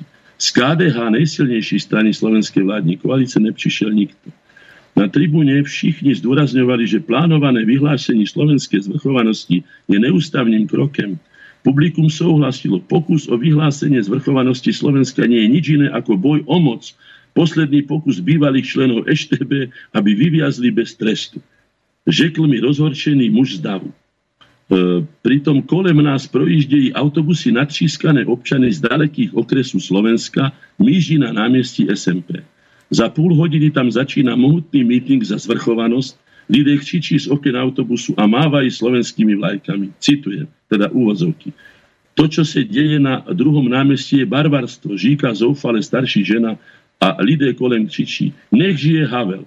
Dnes sa toto heslo skanduje snad už jen na Vajanského nábřeží. Demonstranti doufali, že prezident, ktorý byl zrovna v ten den v Bratislave, navštívil ich demonstrácie. Havel nepřišel. Lidé byli sklamáni. Čítam ďalej. Na mieste SMP sa začalo zaplňovať už brzy odpoledne. V okolných ulici parkovali, parkovali auta. Scenář mítinku byl vyprac, e, vypracovaný s přehledem, ďakujem pekne, ja som bol jeho autor, všetne času na kultúrne vložky. Řečníci u mikrofónu sa svižne střídali, chybilo však ťažké dielo střelectvo. Mečiar i kňažko. O tom sa môžeme spýtať, prečo neprišli. Ale to teraz čítam, čítam. Ďalej čítam. Projevy prorušovalo skandovanie. Slovensko nedáme. Dosť bolo Havla. Konec citátu. Podľa organizátoru bolo hlavným cieľom stretnutí z občany úsilie vytvoriť stôl národnej dohody v otázke zvrchovanosti Slovenska. To je presné za skandovanie dosť bolo Prahy, to sme, ne, to sme nechceli. Skutočne to sme nechceli, to sme ani nemali v pláne, a keď sme našli takých ľudí, sme to hasili, ako sa povie, mhm. vázali sme ich, on to som povedal. Mhm. Ale tuto vystúpil, vystúpil na tribúnu Prokeš, predseda Slovenskej národnej strany, ktorá dle reklamního letáku vyšla z národa, ide s národem a pracuje pro národ a řekl, a toto skutočne povedal veľmi dobré a múdro, Praha je krásna, treba ju zachovať nech zostane hlavným mestom suverénej samostatnej Českej republiky. Bolo to veľmi diplomatické a to ľudia prijali. No. Komunikácia medzi rečníkmi a davem však nebyla vždy ideálna. Jednu chvíľu došlo i k technickej chybe, no samozrejme robili nám tam kadečo, ako aj nám vypínali a neviem čo. No. Vysoko nad hlavou demonstrantu sa na svetelnej reklamní tabuli najednou objavila obrovská šesticípá hviezda a s ní nápis Izrael, 14-denný zájazd, polopenzia 21 600 korún. Dav začal pískať. Pak prišiel zlatý hřeb. Jozef Prokeš, SNS, Michal Kováč, ZDS a Peter Brňák, Slovenské národní demokratické hnutí, si na tribúne symbolicky podali Rusy. V zápietí je námestí sa rozlehlo mohutné. V jednote je síla. No, tak tuto máte, tuto máte povedané Ištvanom Lelkešom, tak ako to videli aj iní ja by som to veľmi podobne povedzme povedal, ale som rád, že to povedal niekto iný, lebo som si povedal, že nebudem hovoriť vlastné názory, ale budem hovoriť citovanie, lebo toto totiž ovplyvňovalo naše rozhodovanie, aj rozhodovanie národa v tých následujúcich najdôležitejších, rozhodujúcich a kľúčových voľbách novodobých slovenských dejín, k čomu smerovala celá naša iniciatíva, kde sme prezieravo zjednocovali národné síly už v septembri roku 1991, aby v tom roku 92, ale o tom budeme hovoriť na budúce. A teraz ešte toto. Ja som mal potom prichystané 14.11. na tlačovú konferenciu to, túto definíciu keď nás už obviňovali z kadečoho, aj, aj nakoniec aj SNS, že nehovoríme už tak presne, ako by sme mali samostatný slovenský štát. Tak čítam. Iniciatíva za zvrchované Slovensko vznikla na pôde spoločnosti Slovenskej inteligencie Korene 11. septembra 1991. E, nevychádza z 0. bodu, ale nadvezuje sa na predchádzajúce aktivity. Ten 0. bod nám na silu chcel vsunúť tam pán Budaj. To bola jeho formulácia.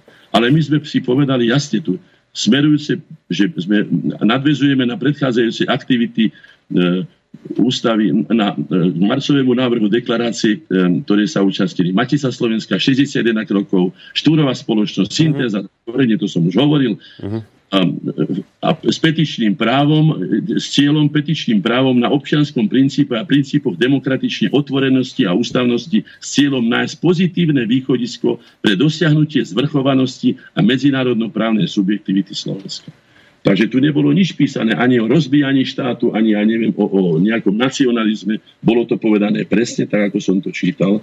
Ale samozrejme boli sme predmetom manipulácie aj my. A sa to stalo predmetom aj manipulácií v zahraničí, ktorá nebola natoľko informovaná. No. no, však ste hovorili v predošlej relácii, to vrelo odporúčam vypočuť si poslucháčom, keď za vami prišiel potom po čase ten zrejme podľa všetkého tajný agent, ktorý sa tak posadil oproti vás a vraví, hádam, nie ste tak naivní, že ste si Hádam, ste neboli, hádam, ste neboli takí naivní, alebo dúfam, že ste neboli takí naivní. A ešte poslednú vec... ste si nemysleli, že sme tam nemali svojich ľudí medzi vami, no takto vám to povedal. To len dopovedám pre tých, ktorí, povedzme, tú prvú časť nepočúvali našej relácie. Môžete v tých e, e, komentároch dňa, ktoré pán Piatko, chvála Bohu, teda e, zariadil, lebo inak by sme sa neboli ľuďom dostali. Je tu na záver mojich tých živých slov, či ak sa to nazýval komentáre, nenapísané. Ak sa nás teda niekto pýta, čo tí Slováci vlastne chcú, odpovede jednoduchá. To, čo vy už máte, medzinárodné uzdanie cez vlastnú štátnosť. Predsa také, dneska už to chápeme, myslím všetci. Všetci si to považujeme aj za logické, tak ako bolo logické, že Tiso, keď mu povedali, že rozseknú slovenský národ na tri časti, tak povedal to, čo kedysi Šalamún, ak poznáte tú známu e, bajku, alebo ak by som to nazval, Šalamúnovi, keď prišla matka, dve matky sa byli o dieťa. A nakoniec to rozriešil tak, že e, povedal, tak rozseknite to dieťa a dajte, dajte každej polovicu. A na to tá skutočná povedala, prebohanie, radšej ho dajte tej druhej. A bolo jasné, kto je vlastne matkou toho dieťaťa. No. To je tá šalamúnska múdrosť, ktorú si treba ceniť a myslím, že v tomto prípade aj my sme mali dosť prezieravosti a múdrosti a aj sme nazývali veci tak, ako to bolo priateľné. Aj spôsoby, ktoré sme mali, boli priateľné pre národ, ktorý nás prijal a potom pokračoval v tom, čo si budeme hovoriť v nasledujúcich reláciách. Takže mohli by, aby si musíme oddychnúť. Dobre, ideme, dáme, tak, dáme si, to už aj niektorí poslucháči po, postrehli, že zrejme máte Som, takú trošku dnes zdravotnú indispozíciu. Áno, pán Hornáček má trošku taká choroba na neho sadla, ale zatiaľ to teda ide. Nie choroba, mám prechladnúť. Tak, len prechladnuté hrdlo nejaké bez horúčky, ale tak e, trápite sa v tejto chvíli, ale dáme si... Bojujem, bojujem. Bojujete, do, dobre, dáme si teraz hudobnú prestávku, po nej, po nej budeme pokračovať ďalej. Ak teda máte nejakú otázku alebo názor, mail studiozavinač.slobodnyvysielac.sk Takisto môžete písať aj cez našu stránku keď kliknete na to zelené tlačítko otázka do štúdia a potom je tu ešte aj k dispozícii telefón 048 381 0101. Peter mi tu dnes, ako som spomínal, povyberal pesničky z obdobia, o ktorom sa dnes rozprávame eh, Napríklad už tu zaznelo meno Vladimíra Mečiara. V súvislosti s týmto jeho menom sa dosť často spomínala alebo hrávala táto pesnička, aj keď nemyslím si, že by sa zrovna Jozef Ráž možno až tak veľmi stotožnil, lebo on e, skôr vždy bol ako zástanca Vladimíra Mečiara, no ale v súvislosti s Vladimírom Mečiarom sa táto pesnička často hrávala v dobách minulých, tak si ju poďme opäť zahrať. Alebo teda poďme si, poďme si ju zahrať.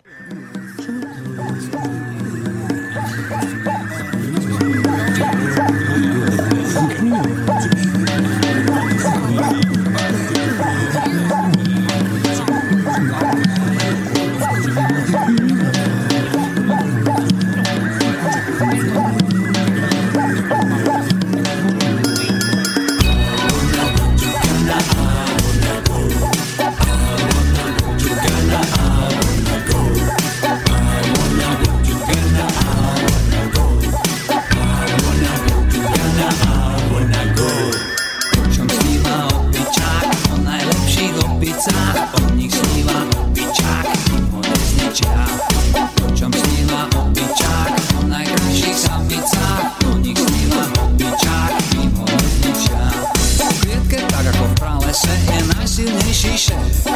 Uchmatne najviac banánov a všetky opice. Ostatní samci závidia a pripravujú prevrat. Ale ten super opičák to aj tak ľudí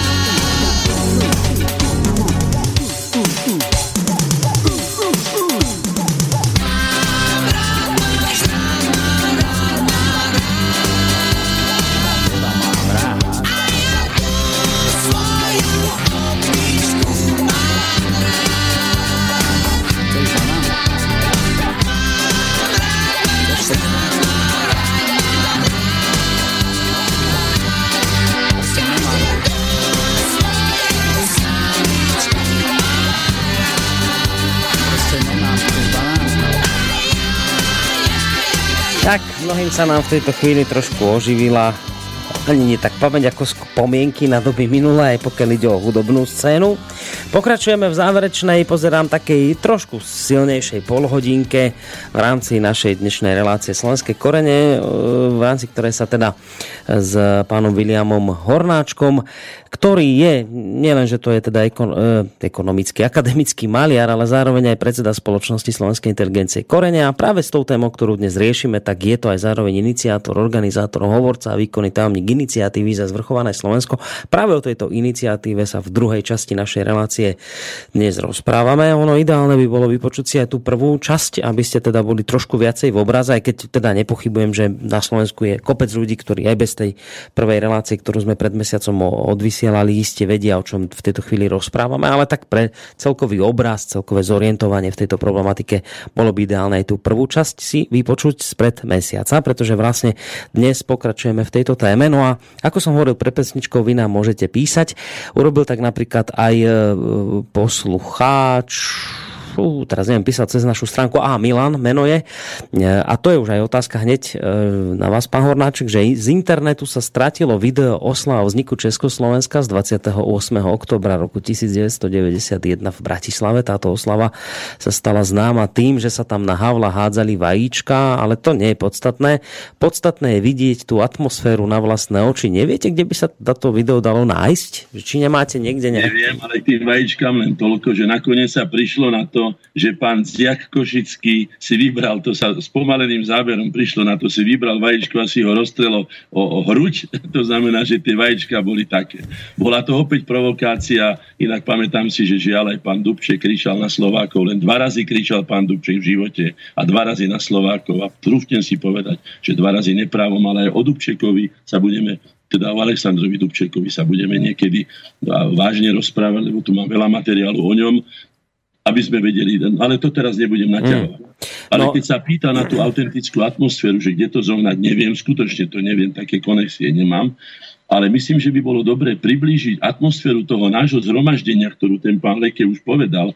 Ja by som si dovolil vám prečítať z toho scenára, len aby vedeli ľudia, najmä mladí ľudia, ako sme to mali pripravené. Ja som tento scenár, scenár napísal, už je písaný aj strojom a budem... Dobre počúvajte, čo to bolo. Zhromaždenie za zvrchované Slovensko scéna. 16.30. Pri pódiu poriadková služba plus polícia, koordinovanie činnosti. 16.55. Príchod na tribúnu účinkujúci.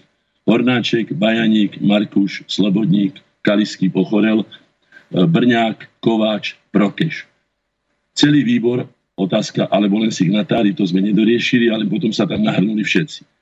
Ďalej, vyvesiť slovenskú zástavu, ktorú priniesol parašutista ako dar Slovensku od účastníkov majstrovstva sveta v parašutizme na znak úcty slovenskému vynálezcovi padáka Štefanovi Maničovi.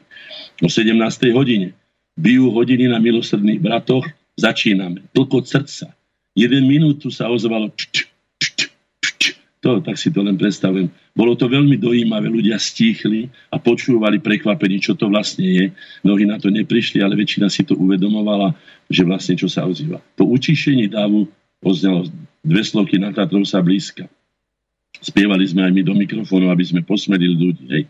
Potom som privítal ľudí v mene iniciatívy a poviem vám, čo som im povedal, lebo to je veľmi dôležité, aby ste vedeli, čím som tí ľudí privítal, lebo to, je, to bol základ toho všetkého. Vážené zhromaždenie občanov Slovenskej republiky. Nehovorili sme slovenského národa, hovorili sme občanov Slovenskej republiky. Vítam vás všetkých na zhromaždení, ktoré organizuje občianský výbor iniciatívy za zrchované Slovensko. Iniciatívy, ktorá vznikla ako reakcia na dlhodobo pretrvávajúcu bezradnosť vedúcich orgánov Slovenskej republiky v otázke doriešenia najzákladnejšieho a najdôležitejšieho práva každého národa, práva na seba určenie za stôl národnej dohody, ku ktorému vyzvala občianská iniciatíva všetky slovensky orientované síly, už dnes zasadli aj významné politické strany a hnutia.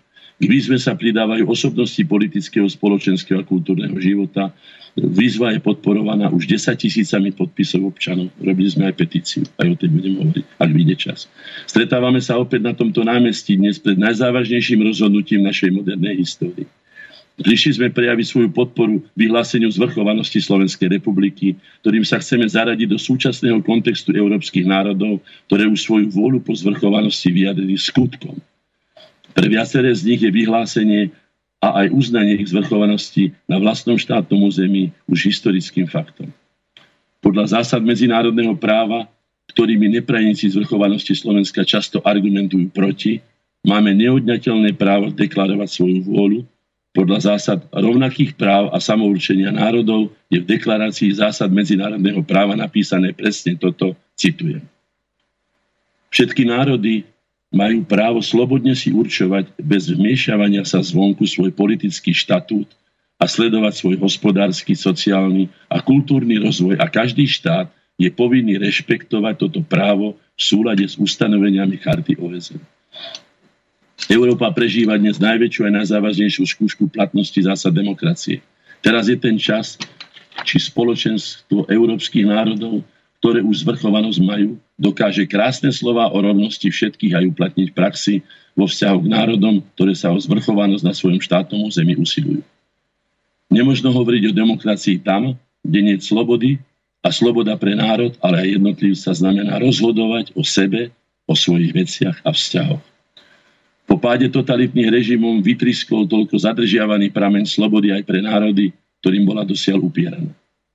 Aj my túžime napiť sa z tohto prameňa, a sa však neprihlásime včas a sme skutočne takmer poslední v Európe. Môže sa nám stať, že sa už nenapijeme.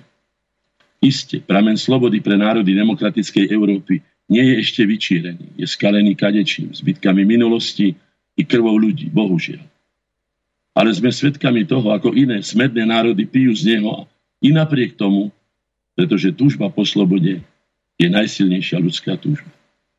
Preto sme sa tu dnes aj zišli. No.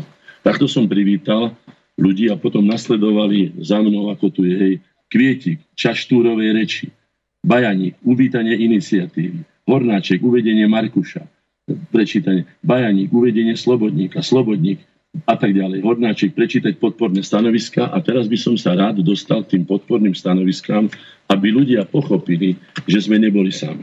Neboli sme sami, ani sme si to nevymysleli, ani nevydúmali, ani, ani nevyšpekulovali. Sme skutočne, ako som to už povedal viackrát, držali citlivo ruku na tepe národa aj tepe doby Európe, čo sa odohrávalo. A myslím, že v pravý čas a pravú chvíľu a dúfam, že správnym spôsobom sme, sme, sme dali národu slovenskému to, čo si zaslúžia, to, čo každý národ má. No, predovšetkým tak. Šebej poprel prvotnosť a pôvodnosť eh, samourčovacieho práva národov.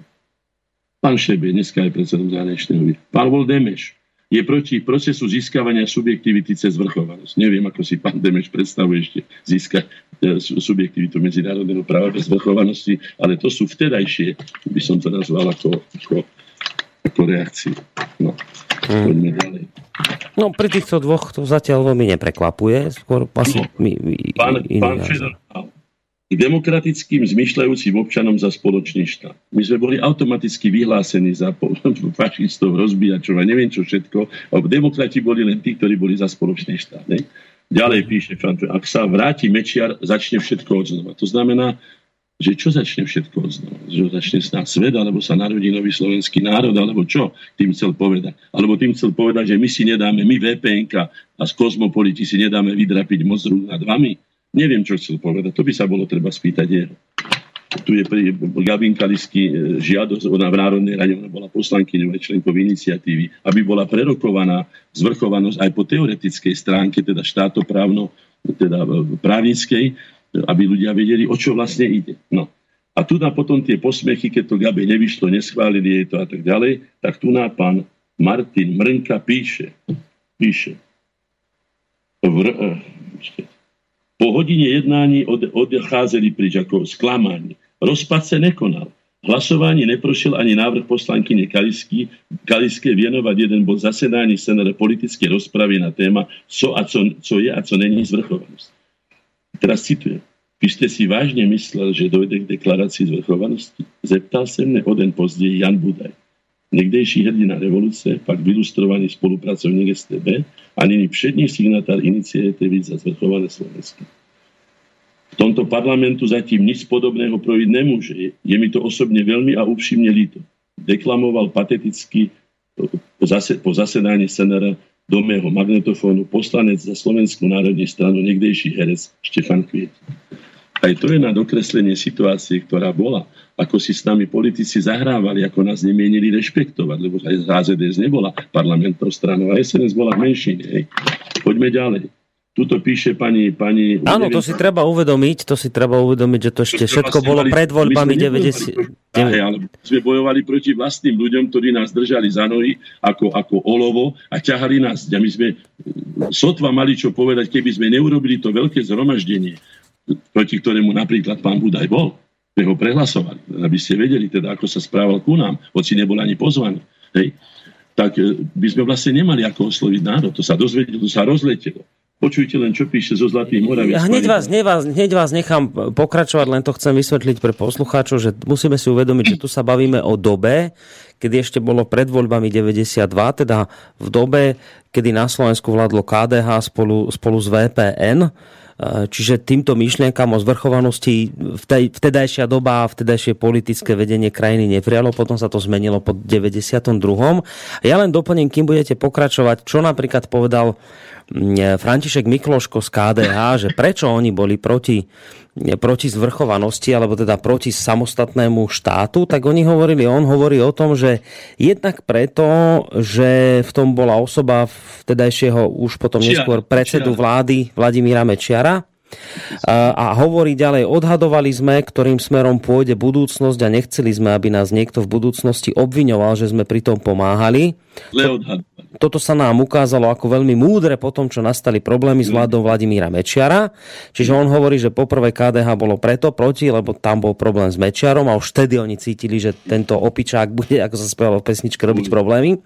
A po druhé, že teda e, poslanci hnutia e, za KDH rozhodli nepodporiť deklaráciu zvrchovanosti aj z historických dôvodov, kedy hovorí osobne Mikloško, že Jan Čarnogurský mi vtedy povedal, že kresťania si nemôžu dovoliť pri, byť pri experimente, ktorý nemusí výjsť. Hlavne to teda po experimente s vojnovým slovenským štátom, skonštatoval Mikloško. Toto no, je akoby... Viete čo, na tento nízky level, ktorý skutočne z toho cíti, čo hovorí pán Mikloško, odhľadnúť od toho, že sú tu ešte aj výhovorky, podobné tomu, keď odoprel vlastnému národu, ak je teda Slovákom, myslím, že má slovenskú národnosť, odoprel suverenitu slovenského jazyka, keď povedal, pokiaľ jedna maďarská babička, bla bla bla, nebudem hovoriť, a ja som mu vtedy povedal, Fero, nehambí sa, na, na váhu dejín položiť jednu maďarskú babičku, ktorá možno preto nehovorí po slovensky, že pohrta butatovmi a Slovákmi. A ty si dovolíš položiť právo slovenského národa na druhú váhu a povedať, že pokiaľ nebude táto jedna a odopreť mu to. Takže nech sa nevyhovára, veď nakoniec myslím, že ho už odsúdili, a teda posúdili, pardon, aj dejiny, aj, aj ostatní, veď kandidoval, kde chcem e, za prezidenta, viem, že koľko dostane, budeme o tom hovoriť. Je to pod úroveň môj. Hej. Ale to, počkajte, Ale Mikloško že... nekandidoval. Či Mikloško kandidoval za prezidenta? Mikloško kandidoval v nedávnych voľbách tiež a je Čarnogórsky kandidoval. Čarnogórsky viem, ale aj Mikloško. Ale pred tých minulých tam... No. No, pravda, Dobre, však to je jedno, to, iba že si to nepamätám. Dobre. Ale mali sme aj takéto. Neviem, či pani Hložíková, lebo to meno sa nedá celkom prečítať, zo Zlatých Moravec píše toto. Ďakujem mojim milým, krásnym štúrovcom, že sa vrátili včas. Skôr ako sme začali pohrdať sami sebou. To sú veľmi silné slova. To, to sú není vymyslené gíče alebo výhovorky. To, to nás naplňalo úžasnou silou a odvahou, ako som už povedal, aj vyhlásiť generálny štrajk, čo ja neviem, ako by sme boli asi urobili, ale skrátka sme si trúfali. No jednoducho sme boli tak. No, tuto o Slovensku písané na svete, hej. Zoberiem si to je všetko malým písané, hej. V Budapešti sa množia obavy nielen o národnostných konfliktov z Jugoslávie, ale aj z referendum na Slovensku. Hej píše Berliner Zeiter, kde 600 tisíc slovenských Maďarov by sa v nezávislom slovenskom štáte požadovali hneď vlastnú samostatnosť a neviem čo. Nič z tých vecí, čiže neboli to prezieraví, sa nenaplnilo. Hej. Paríž. Flirt s myšlienkami nezávisle neúspel. Bratislavský parlament odmietol napriek nátlaku Slovenskej národnej strany a hnutia Demokratické Slovensko schváliť deklaráciu a tak ďalej. Liberáciu ako jediný francúzsky celodenník referuje o pondelňajších rokovaniach a tak ďalej. Skladka, stalo sa to svetovou záležitosťou rokov New York Times o tom písal a iné, iné Washington Post a tak ďalej. No, počkajte, musím si to prehodiť. Hej. No. A tu sa dostávame opäť, tu máme zápisnicu. Si predstavte, že Jano Budaj konal na vlastné triko tak, keď sa musím teda zaoberať ním, čo mi je ľúto, ale dokresluje tú situáciu.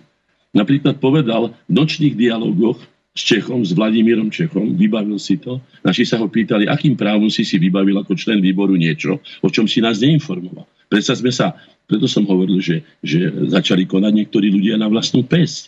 A to sa potom nám vypomstilo, lebo povedali, tak vlastne kam patríte, alebo kto, kto za, za, hovorí, veď on nebol hovor, určený za hovorcu. No, tak povedal tieto slova. Čo, a počkajte, a čo si on vybavil? Čo, čo si vybavil? No, nočné rozhovory, nočné dialógy s Vladimírom Čechom. Aha, bez vášho vedomia, hej? Ostatných. No, uh-huh. Ale mal to oznámiť. Pochopiteľne bol členom určitej skupiny, ktorá bola, de facto by som to nazval, raziacím štítom slovenskej samostatnosti. To znamená, my sme sa nemohli drobiť e, e, z očí v oči e, obrovskej presile, ktorá bola proti nám. No a povedal tieto slova. Nič nie je čisté. Ani iniciatíva za zvrchované Slovensko. Tak ja tu mám napísané, že musí vysvetliť, aj prečo bol proti mítingu 19.9. Dôvody, lebo tie nepovedali, iba hlasoval proti. Aj to, prečo povedal v nočných dialogoch, že nič nie je čisté ani na iniciatíve za zvrchované Slovensko.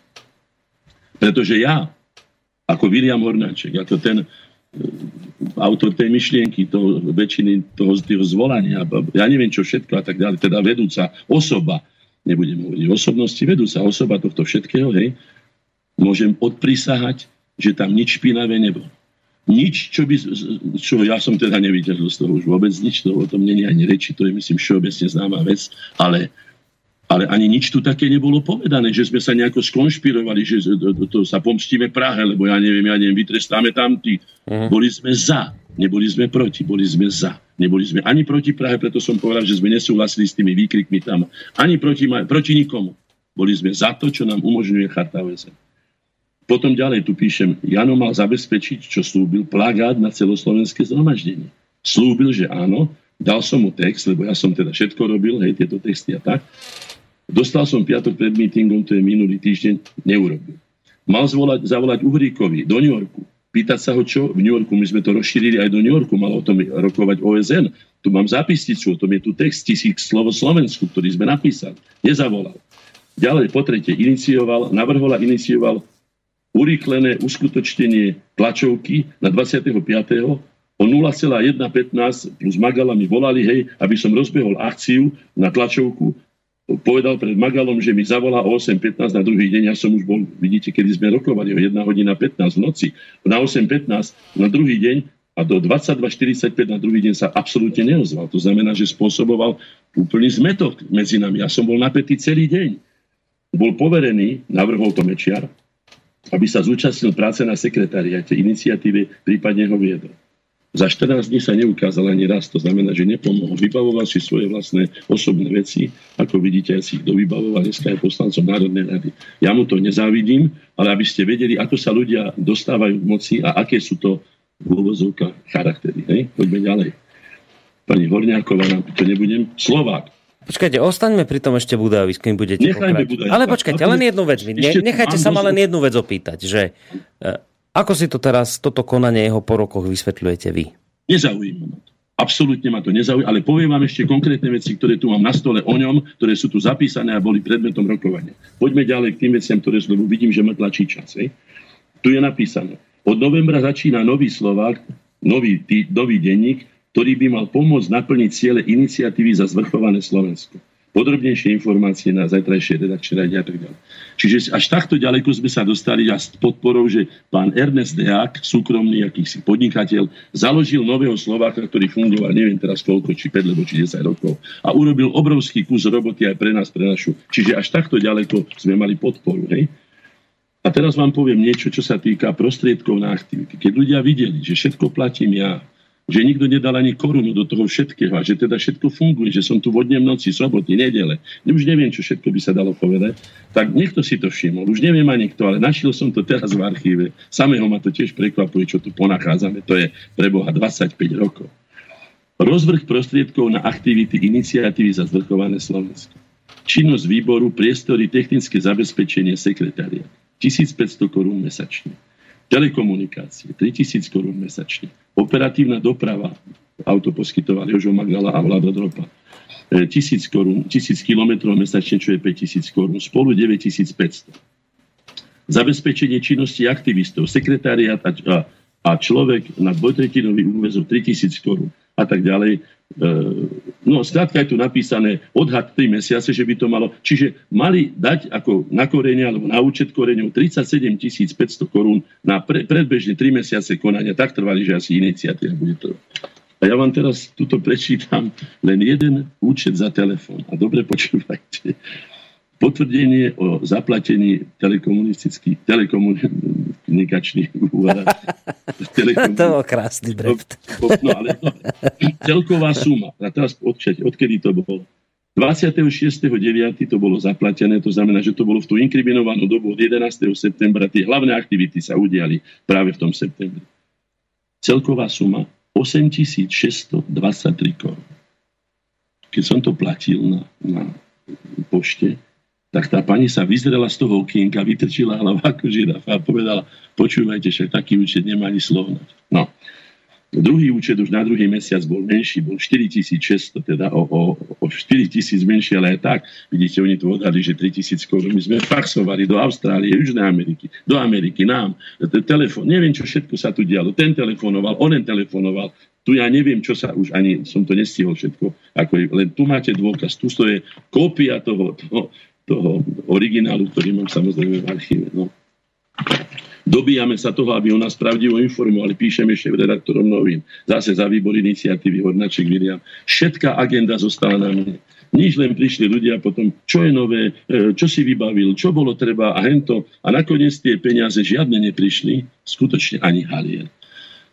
A keďže ja som už bol úplne teda vydrancovaný, aj rodina, aj, aj, zadlžený, aj neviem čo všetko, tak som sa začal pohrávať s myšlienkou, že založíme nadáciu, ale vtedy sa to nepodarilo, nemal som na to čas, potom sa to podarilo, myslím, že až o rok založiť nadáciu korene, ale o tom budeme hovoriť potom niekedy inokedy, to sa toho netýka. Toto je jedna taká ľudská zväzť, aj veselá, aj smutná. Člen iniciatívy Edu Šverko a jeho kolegyňa z rozhlasu pani Eva Kostelníková oznamujeme, že my dvaja sa budeme brať 5. oktobra 1991 v Starej radnici v Žiline. No, je to radostná správa, sme sa tešili, nemali sme čas tam teda samozrejme ísť, ale smutné na tom to, že Jerg už veľmi mladý zomrel.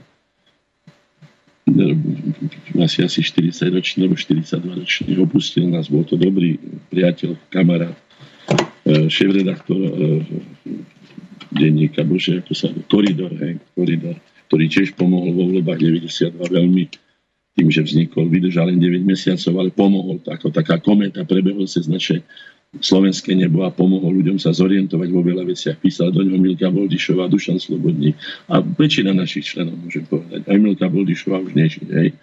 No, moje komentáre dňa, ale počkať, dostaňme sa k tomu, čo by som tu vidíte. Tu sa z nás posmievajú. Gentlemanská pluralita patrí k demokracii, alebo nepotešíme Emiliu Boldišovu a ostaneme tu, ako keby sme my niekoho vyháňali. Klamali, podvázali, robili si s nami. A teraz ešte tu mám pána Feldeka, len takú drobnosť. Hej. Pán Lubomír Feldek, ktorý nám nevedel pri znameno, ktorý nás zosmiešňoval a zhovaďoval doslova, napísal na podarilo sa nám nájsť básničku z 50. rokov. Volá sa Pionierská. Nebudem ju čítať celú. Hej. Je dačo krajšie od farby červenej a silnejšie než rudá zástava. I moje srdce, jak mak červenie, keď nový vek mi cestu napráva. E, prečítam na záver.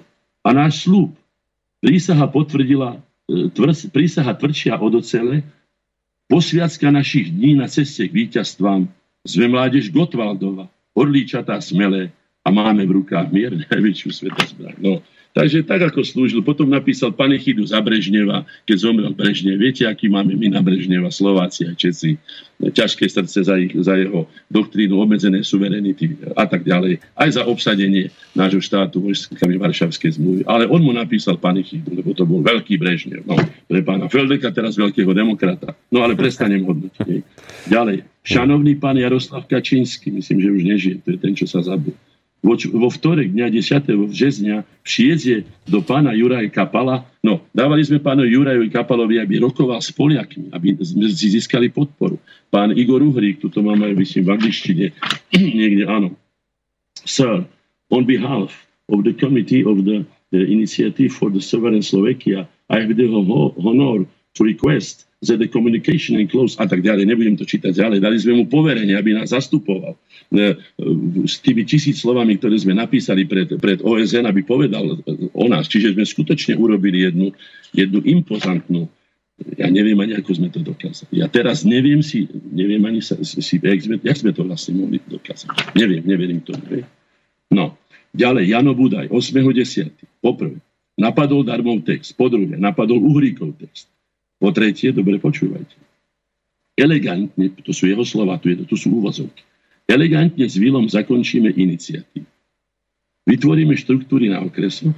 On chcel z toho urobiť, využiť a urobiť politickú stranu. Už využil to, že ľudia to prijímali tak s Vilom, ako tu, že Vilo není na takéto dobrodružstvo stvorený, ani sa mu to nepodarilo. Len aby ste vedeli, s kým máme dočinenia, s kým sme mali. A kto bol ten, keď hovorí, že ani na iniciatíve nie je všetko čisté. Tak nech sa pozrie predovšetkým sám do zrkadla. Hej? No, potom e, výbor iniciatív Jano Budaj pýtal sa, kde sú slúbené peniaze na činnosť tak to je zaujímavé. Neukázal sa dva týždne u mňa, ja som všetko platil, ale peniaze ho zaujímali. No to je tiež určitý rys, ktorý treba povedať. Hej.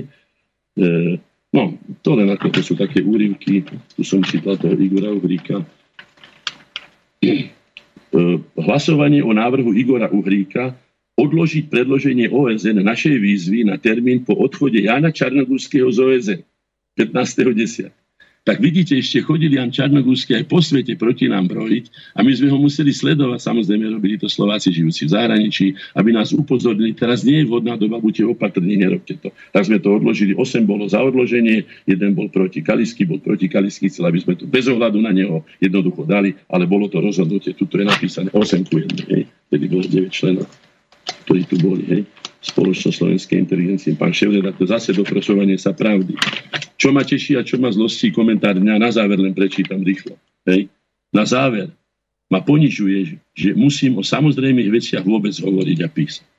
To, čo mali ostatní, nikto to nikomu nezávidel. No počkaj, sa mi tu kazí Dobre, to je slačový konferenc. Toto musím prečítať, keby čo bolo. Rýchlo to preskakujem všetko. Tuto. Však máte ešte 10 minút, kľud. Ale to je málo na to, čo tu ja mám. Si neviete predstaviť, čo... Dá, asi viem. Vážené poslankyne, poslanci Slovenskej národnej rady, v nasledujúcich dňoch budete rokovať o dôležitých otázkach týkajúcich sa budúcnosti celého slovenského národa. Dovolte, aby sme sa pri tejto príležitosti my, predstaviteľia exilových organizácií Slovákov žijúcich v Európe, obrátili na vás nasledujúcou žiadosťou. Nech sa vaše rokovanie nesie v duchu rešpektovania oprávnených požiadaviek slovenského národa na dôstojný život v mysle práva národov na seba určovanie. Národ od vás očakáva, že schválite zákon o zvrchovanosti Slovenskej republiky. V nadväznosti na to príjmete ústavu, ktorá svojim, svojim e, obsahom vyjadrení medzinárodnú právnu subjektivitu Slovenskej republiky. A tak ďalej, a tak ďalej. Pripájajú sa k iniciatíve za zvrchované Slovensko a teraz vám prečítam, kto všetko. 1. novembra Círich 1991 s prejavom úcty Svetový kongres Slovákov, Európsky kontinentálny výbor, Juraj Palkovič, predseda. Jo, Jozef Palkovič, prepáčte. Zahraničná matica Slovenska, Európska pobočka, Anton Baník, predseda. Združenie Slovákov vo Švajčiarsku, Bohumil Šťastný predseda, Aristid Zelená tajomník. Združenie Slovákov vo Švajčiarsku, miesta skupina celých Dušan Bystrický predseda. Slovenský ústav Matúša Černáka, Vojtej Bucko, predseda, Julius Boško, tajomník. Redakcia Slobodné Slovensko, Koloman Murgia, šéf-redaktor, Pavlo Struhar, e, redaktor. Iniciatíva pro Patria, Marian Válach Hovorca. Slovenská kresťansko-sociálna strana v zahraničí, Jozef Kosiba, predseda, Pavol Pichňa, e, generálny sekretár. To je masívna podpora. Toto nezískal nikto, ani Matica Slovenska, ktorá sa už predtým o to pokúšala, ani žiadne iniciatívy. Tým som nechcel povedať, že ja neviem, sme, ja neviem aký. Ale podarilo sa nám pravý čas, a najmä teda pravým spôsobom, alebo teda vhodným spôsobom, povedal by som to jedným slovom, múdro, skutočne múdro sa nám podarilo rozhodnúť tie veci, rozťať tento gordický úzlo, nikomu neublížiť, ani kvapka krvi som povedal, ani nedošlo k nejakým vážnym, nejakým inzultáciám, okrem osobných, boli tam nejaké veci, ja som svoje dostal, ale to nebudem hovoriť. To nech zostane e, s nami zahrabané, lebo môj otec, keby sa bol dozvedel, čo sa so mnou dialo, tak by bol hádam aj zomrel. To nebudem hovoriť, otec bol veľmi v tomto citlivý a mal už len mňa, pretože môj brat žije v zahraničí, tak som bol jediným synom a bolo to veľmi riskantné, to vám môžem povedať, ale nebudem o tom hovoriť. Zostanú o tom dokumenty, ale teraz nie. Slovo k poslancom. Kancelária federálneho zhromaždenia ČS, ČS, vidíte ČSFR. ČASFR tam malo byť napísané. Hej? Ešte v roku 91 píše. Potvrdzujeme príjem vašej petície, ktorá byla v kanceláři federálneho zhromaždení zaevidovaná 23.10.91 pod číslom DDDD. Zjeduje to nebudem hovoriť ďalej. Inak je mrzuté, že predsedom federálneho zhromaždenia bol, bol e, Alexander Dubček. Ani slovom sa ani nám nepriznal, ani sa neozval, ani na toto, čo sme od tú kanceláři federálneho zhromaždení dali, nepovedal. Tak Slováci čo, ako? Porozprávame sa spolu. Ako to chcete, ako to myslíte? Alebo nemohol by som vám... No, budeme aj o pánovi Dubčekovi hovoriť a tak ďalej. A máme ho. Fašizmus. A už do nás pijú. Hej, kto sme, čo sme, hej. Mm. No, poďme ďalej. Potom je tu tá, ten návrh 13.11. sa konečne zamietnuté plénom SNR hlasovalo 65 za, deklaráciu 50 proti, 25 sa zdržalo. Hej. Tu mám my poslanci Slovenskej národnej rady ako legitímni zástupcovia občanov Slovenskej republiky, ktorí boli zvolení, bla bla bla, bla bla bla, sme si vedomi nesúžiteľného práva. No skrátka, neprešlo to. Hej. Preto mm. sa tam rehotali, že jedno z posledných stretnutí iniciatív 11.11. 11. na Martina môj syn mal vtedy, je Martin, hej, nemal som čas ani, ani si spomenúť, že mám syn, hej, signatári. Hornáček, William Hornáček, Vladimír Dropa, Jozef Magala, Bohuš Kulhavý, Vladimír Ondruž, Jaroslav Rezník, Abel Král, Roman Kalisky, Peter Brňák, Julius Hanžárik, Jozef Darmo, Vladimír Repka, Bohuš Piatko, Milan Kňažko, Gabriel Kaliska, Jan Budaj, Jerguš Ferko, Jozef Prokeš, Peter Valo, Marian Tkáč, Michalik Juraj, Igor Gazdík, Augustín Marian Huska, Michal Kováč, Vladimír Mečiar, Dušan Slobodník, Jozef Markuš, posledný. Ešte sme sa zišli, už to bolo svojím spôsobom zanikanie pretože hneď vyčítali. Mečiar, nepodarilo sa štrukturalizovať iniciatívu na miestnych a okresných úrovniach. Tiež špekulovali, že si posilnia svoju stanickú pozíciu. Viete, to už skutočne sa chcelo vymknúť z našich rúk občianských rúk občianskej iniciatívy, ktorá bola pre celé Slovensko, nie pre HZDS, nie iba pre HZDS, nie iba pre SNS, nie pre. Budaja, ani pre Zuzu, ani Marišu, ani nikoho. Pre celý slovenský národ. Uh, nepodarilo sa viesť sekretariátu, to bolo už na mňa, hej, ľudí tak, aby dlhodobo vyvíjali aktivitu. Ja som ťahal v podstate fakticky sám. Maja Hrabková mi pomáhala prepisovať. A to bolo všetko, čo bola celá pomoc. Zlyhala SNS, SNDH aj Matica Slovenska v podpisoch. To hovorí Mečiar. Hej? Pretože samozrejme Mečiar si vždy našiel nejakých iných a tí zase nadávali na Mečiar. Hej?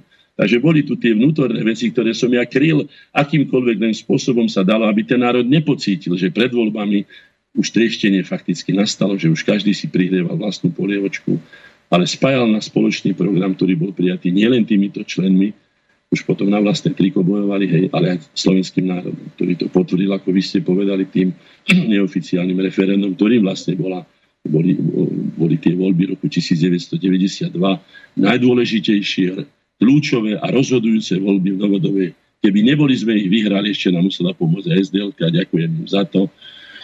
Aj keď to boli, ako sa hovorí, kryptokomunisti, ale ja ľudí nedelím na komunistov a kresťanov, to nie. Buď sú to dobrí ľudia, dobre konajú, sú to slušní Slováci, vážia si svoj národ, pomáhajú svojmu národu, alebo pre mňa môžu byť čím sú. Potom nekoordinovaný zložiek iniciatívy pred, predkladaní, z koho som mal koordinovať, keď nechodili. Hej. Podarilo sa nám aktivizovať Moravu. To považoval za pozitívne. Aj Morava sa k nám prihlásila. Aj oni naraz začali chcieť zvrchovanosť. Žiaľ, tá sila tam už nebola, pretože Moraváci nemajú národný princíp, ale majú zemský princíp. Ale to nebudeme rozoberať teraz. Samozrejme, že by som im to prijal. Nezískali sme KDH predáva a zráza Slovensko, to hovorí Mečiar, hej, no, no nebudem, osloviť církev ešte treba a tak ďalej, arcibiskup Sokol, e, Korec a tak ďalej. To sú úlohy pre mňa. Hej. No. Potom pripomienky k textu. Kulhavý hovorí, nie český, ale nehovorí, že Česi, ale hovorí ale český politický reprezentant, politická reprezentant. Vidíte, ako citlivo sme pristupovali, aby sme neurazili český národ, proti ktorému sme nič nemali, ale proti českému politickému reprezentácii sme mali veľa. A tak ďalej. To sú vzťahy Čechov a Slovákov. Tu máme, to som už čítal, tú štatistiku. Hej. Poďme ďalej, deklaráciu o zvrchovanosti. Bože, koľko je to? Na 10, e, tu je tých 10 tisíc slov, tisíc slov o Slovensku. Hej a tu píšeme, a to bolo preložené do angličtiny a tak ďalej, to malo ísť preto OSN, potom sa určité veci neuskutočnili, potom sa pustila lavína udalosti na Slovensku, všetci sa už odhodlali e, vlastne na, na tie voľby, sústredili sa, hej, tu nás upozorňujú Human, protislovenská organizácia spolzonovaná nadáciou Charty 77, nedajte sa vyprovokovať, upozorňovali nás, aby sme si nenechali, teda ako sa povie, to hniezdo zašpiniť naše, aby sme zostali takí, akí sme teda boli na začiatku. Hej.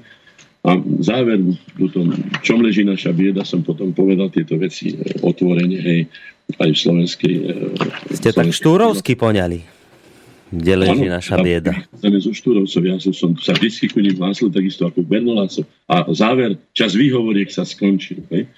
Čas výhovoriek sa skončil a už máme skutočne len minútu, tak ešte prečítam. Ne, pozrite sa, pán Hornáček, ak chcete, tak si môžeme ešte pol hodinku pridať, ak sa cítite, ale nechcem Počujte, som... ak je treba, tak samozrejme, no, vidíte, le... že to tu prehadzujem ako... ako, ako no, lebo... Ako to sú ako, dokumenty. Môžeme nesmie... tu pol hodinku pridať, len teda som rátal s tým, že keďže dnes máte tie zdravotné trošku problémy s hrdlom. Tak, čaj tak a síly mám dosť. No dobre, tak si ešte môžeme pol hodinku pridať. A môžete teda ubrať z toho tempa, ktoré ste teraz nahodili. Tak len no. to som vám chcel povedať, aby ste teda neboli v tom, že máme len minútku. Dáme si ešte. Poslucháčom, aby sa to dozvedeli. Ja môžem hovoriť aj pomaly, aj rýchlo. Ja, nie, pre mňa to nie. Hej petícia americkému kongresu na vyslanie pracovnej komisie na Slovensko, aby sledovali, ako tu na prebehnú voľby. My sme si boli istí, že nebudeme podvázať. My sme sa nebali ani komisie OSN, ani nič. A prevzali sme petičné hárky iniciatívy za zvrchované Slovensko v počte cca 150 tisíc kusov za účelom spracovania. Nakoniec sme ich počítali my dvaja, my dvaja s Adrianom Hosťoveckou a napočítali sme ich 166 tisíc, mám presne to napísané. Že vy dvaja ste prerátali celú tú petíciu? To nebolo nikoho, veď vám hovorím, že všetci, ja neviem, v televízii boli všetci, všetci boli, ja neviem čo, ale ten, kto tu sedel a ten, kto vybal, nie že sedel, ja som tu nemohol sedieť. Ja som musel sústavne niekde lietať, vybavať. Vidíte, tak nakoniec ten Budaj mal pravdu, že to v tých koreňoch nebolo všetko čisté. Možno na toto myslel, že, že tam to proste inak je, ako sa to návonok prezentuje. No, Všetci nie, boli v televízii a vy ste... On sa o to ani nestaral. On sa vôbec nestaral o nič, iba o seba a tak to robí aj stále. Hej? No, to som povedal, myslím jasne. Mám tu dosť týchto vecí. Veď pozrite sa, mám tu napísané, keď už teda máme tu pol hodinku ešte navyše, alebo tak nejak. Napísal som si tu, že, a vy si na to určite spomeniete, v niektorom z našich predošlých tých vystúpení som povedal, že jedných z mojich takých vlastností, ale aj úloh je strhanie masiek z tvári. E, demaskovanie, teda e, falošných, to je nepravých, neoprávnených legend, ikon a celebrit. Ja som okrem iného, že nie je to vďačná. Za to, to, za to mi nikto nepoďakuje. Tá pravda, o ktorej som hovoril, jedine tam mi poďakuje, ale pravda je abstraktný pojem, viete, to, to nie je konkrétny človek, ani nikto, kto by mi mohol niečím pomôcť. Čiže vlastne aj mi niekto hovorí, prečo si robíš týchto ale ľudia musia poznať pravdu. Musia ju poznať z dokumentov, ktoré sa odohrali, aby vedeli, s kým majú dočinenia. Aby nestávali do prvých radov ľudí, ktorí si to nezaslúžia a ktorí ich zradia pri prvej príležitosti, ako sa nám to stalo už mnohokrát. A tu napíšem trošku taký traktát maličký, ale nebudem ho celý čítať. Ne? Čo je to bezcharakternosť? Pri hodnotení správania sa iných spravidla takého, čo nevyhovuje našim zvykom, normám, predstavám či záujmom, býva často používaný výraz bezcharakternosť. Vyjadruje naše pohoršenie sa až striktné odmietnutia. Neraz býva taký človek označený napríklad aj ako citujem, no, bezcharakterná svina. To už je ako taký hnevlivý výraz, keď už to je skutočne v koncu. Ja tu píšem k tomu, pričom ani svíňa, ani takto označený človek nie sú bezcharakterní majú svoj presný charakter. Svinia má vývojom vytvorený a vyhranený charakter všežravca, ktorý zodpoveda jej úlohe v systéme života a sveta. Ak by nebola taká charakterom svinská, tak by zrejme ani neprežila v tom reťazci života. To znamená, že je to v poriadku, že je taká. No a človek bezcharakterný. Hm. Každý živý tvor, ale aj nerasty, tekutiny, plyny a vôbec všetko má svoj sebe prislúchajúci svojský charakter. Bezcharakternosť fakticky teda neexistuje. Dokonca aj jedinci jedného druhu, napríklad kone či psy, majú svoje individuálne charaktery. Ten istý vršteniatok sa skladá nielen z rôznofarebných, ale aj povahovými vlastnosťami, nadaniami a schopnosťami rozdielných jedincov. Nebudem to teraz do, do, do, do filozofických týchto, lebo na to nie je tá relácia. Ale chcel som ti len povedať, hej, že bezcharakterný človek neexistuje. Teda možno hovorí o nečistom či špinavom charaktere, alebo o charaktere deformovanom či krivom. Aj to je však iba náš pohľad na vec a naše hodnotenie z nášho hľadiska. Ako som už na začiatku povedal, že charakter politika je taký, by sme povedali gumový, alebo elastický, alebo ohybný, alebo beztvarý, alebo ja neviem, deformovaný, alebo podľa potreby používaný, alebo neviem čo všetko. No ale je to charakter, je to tiež charakter. Tak ako charakter toho, čo mení masky, je charakter. Bol taký kedysi Archadí Hrajkin, už mnohých tvári sa volá, čo sa vedel prezrieť za sekundu, za hen toho otočil sa, už mal inú masku, iný šat a tak ďalej. Tak áno. Takže aj to je charakter. To je charakter ľudí, ktorí menia masky. Čiže bezcharakternosť neexistuje. Takže aby sme to nepoužívali, hovoríme teda o špinavom či krivom charaktere, ale aj ten môže byť vykryštalizovaný, pretože aj mamička, dobrá mamička, zodpovedná mamička môže mať nádherný, čistý, obetavý, kryštalický charakter, ako som hovoril v tom, v tom podobenstve e, toho šalamúna, že ktorá si svoje dieťa nedá, keby jej mali ublížiť, tak radšej ho dá druhému, len aby zachovala jeho život. Ale môže byť aj kryštalicky čistá prostitútka. Mať kryštalicky čistý charakter prostitútky, teda by som povedal, prefíkanej, ja neviem, predajnej baby, ktorá je schopná všetkého, ale môže mať ten... Ale zase má charakter. Má charakter prostitútky. Takže nehovoríme o tom, to len ako na záver tohoto, aby som uviedol to, čo ešte chcem povedať. List som vám čítal, ktorý nám o Budajovi napísali tí dotyčný, ten dotyčný pán, čo som vám hovoril. Ne? A no, tuto, napríklad jedna z vecí, ktorú nám urobil, bola tá, že mňa osobne pozval, vyberiem si ten záznam, Ivan Miarta, Pozval ma do rozhlasu Svedok Bohu Špiatka. Osobne režíroval moju nahrávku a povedal mi tieto slova. Dám to hneď na úvod rádiožurnálu. Bude to bomba. Dajte do toho, pán Hornáček, všetko, čo je vo vás, to musí zarezonovať na celom Slovensku. Výsledok. Nakoniec išla v inom čase úplne suchá správa ČSTK. V inkriminovanej dobe, to si tu prečítame,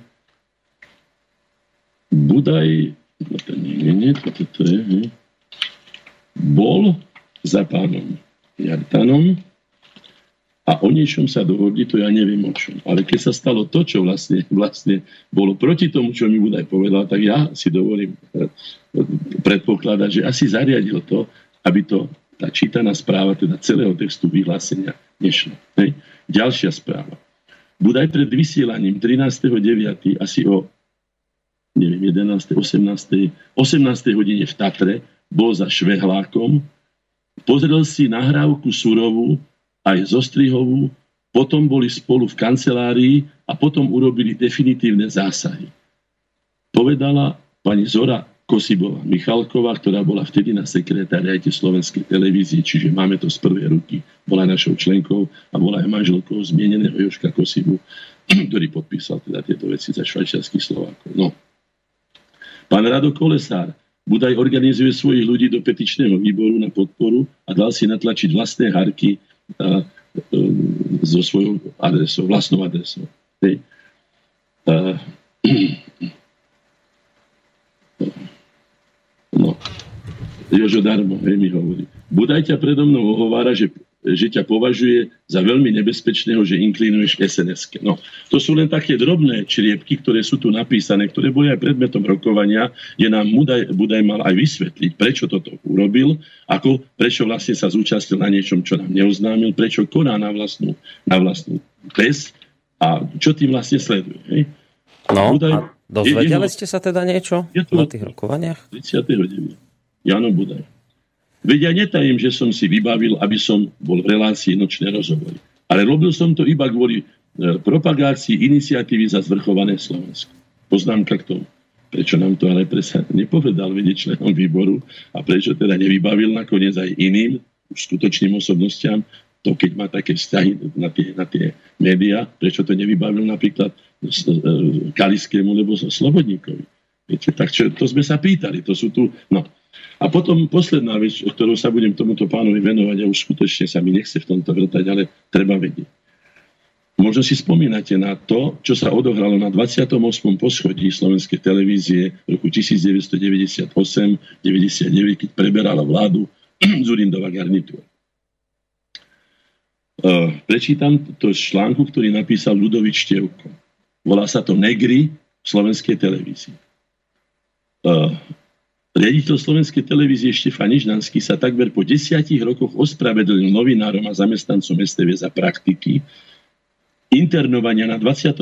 poschodí, ktoré po nástupe Zurindovej vlády uskutočila politická úderná skupina pod vedením tedajšieho riaditeľa Milana Materáka a vrchného de- úvozovkách deratizátora verejnoprávnej inštitúcie Luboša Jariabka.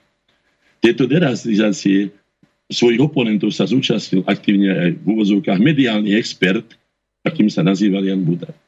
Ja neviem, aký Jan Buda je mediálny expert, ale viem, že bol kotolníkom, že nedokončil ani jednu školu, pokiaľ viem, to už toľko sa dočítame aj inde, ale bol mediálnym expertom a ja som osobne k tomu dodal, že jedine, ak by bol mediálnym expertom na intrigovanie a na, na ja neviem, presadzovanie sa. To jedine mohol byť, ale že by bol mediálnym. Ale aktívne sa zúčastnil, čo som mu osobne povedal do očí.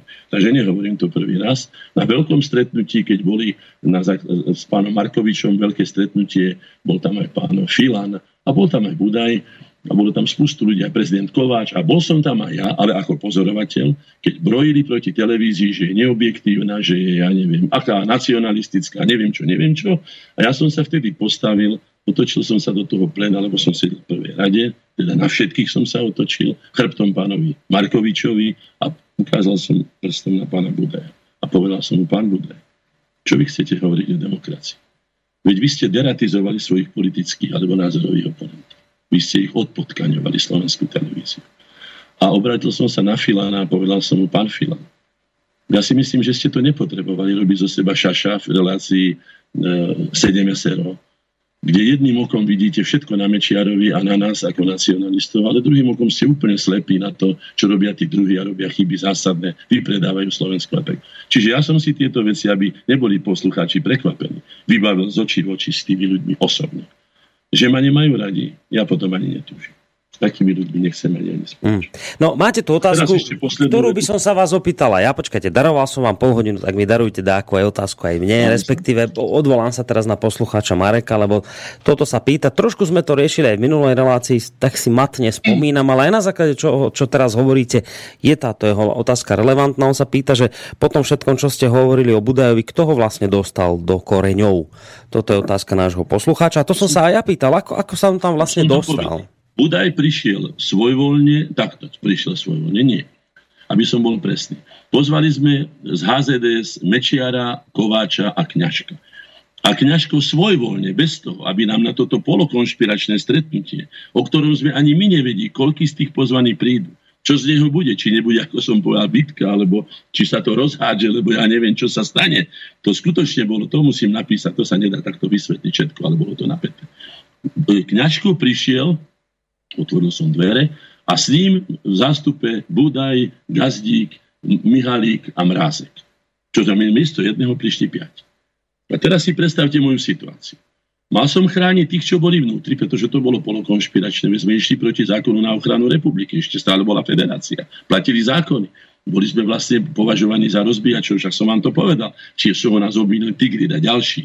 Je, to bolo vážne, to bola medzinárodná aféra. Je. To išlo do sveta, to nebolo len medzi nami. Je.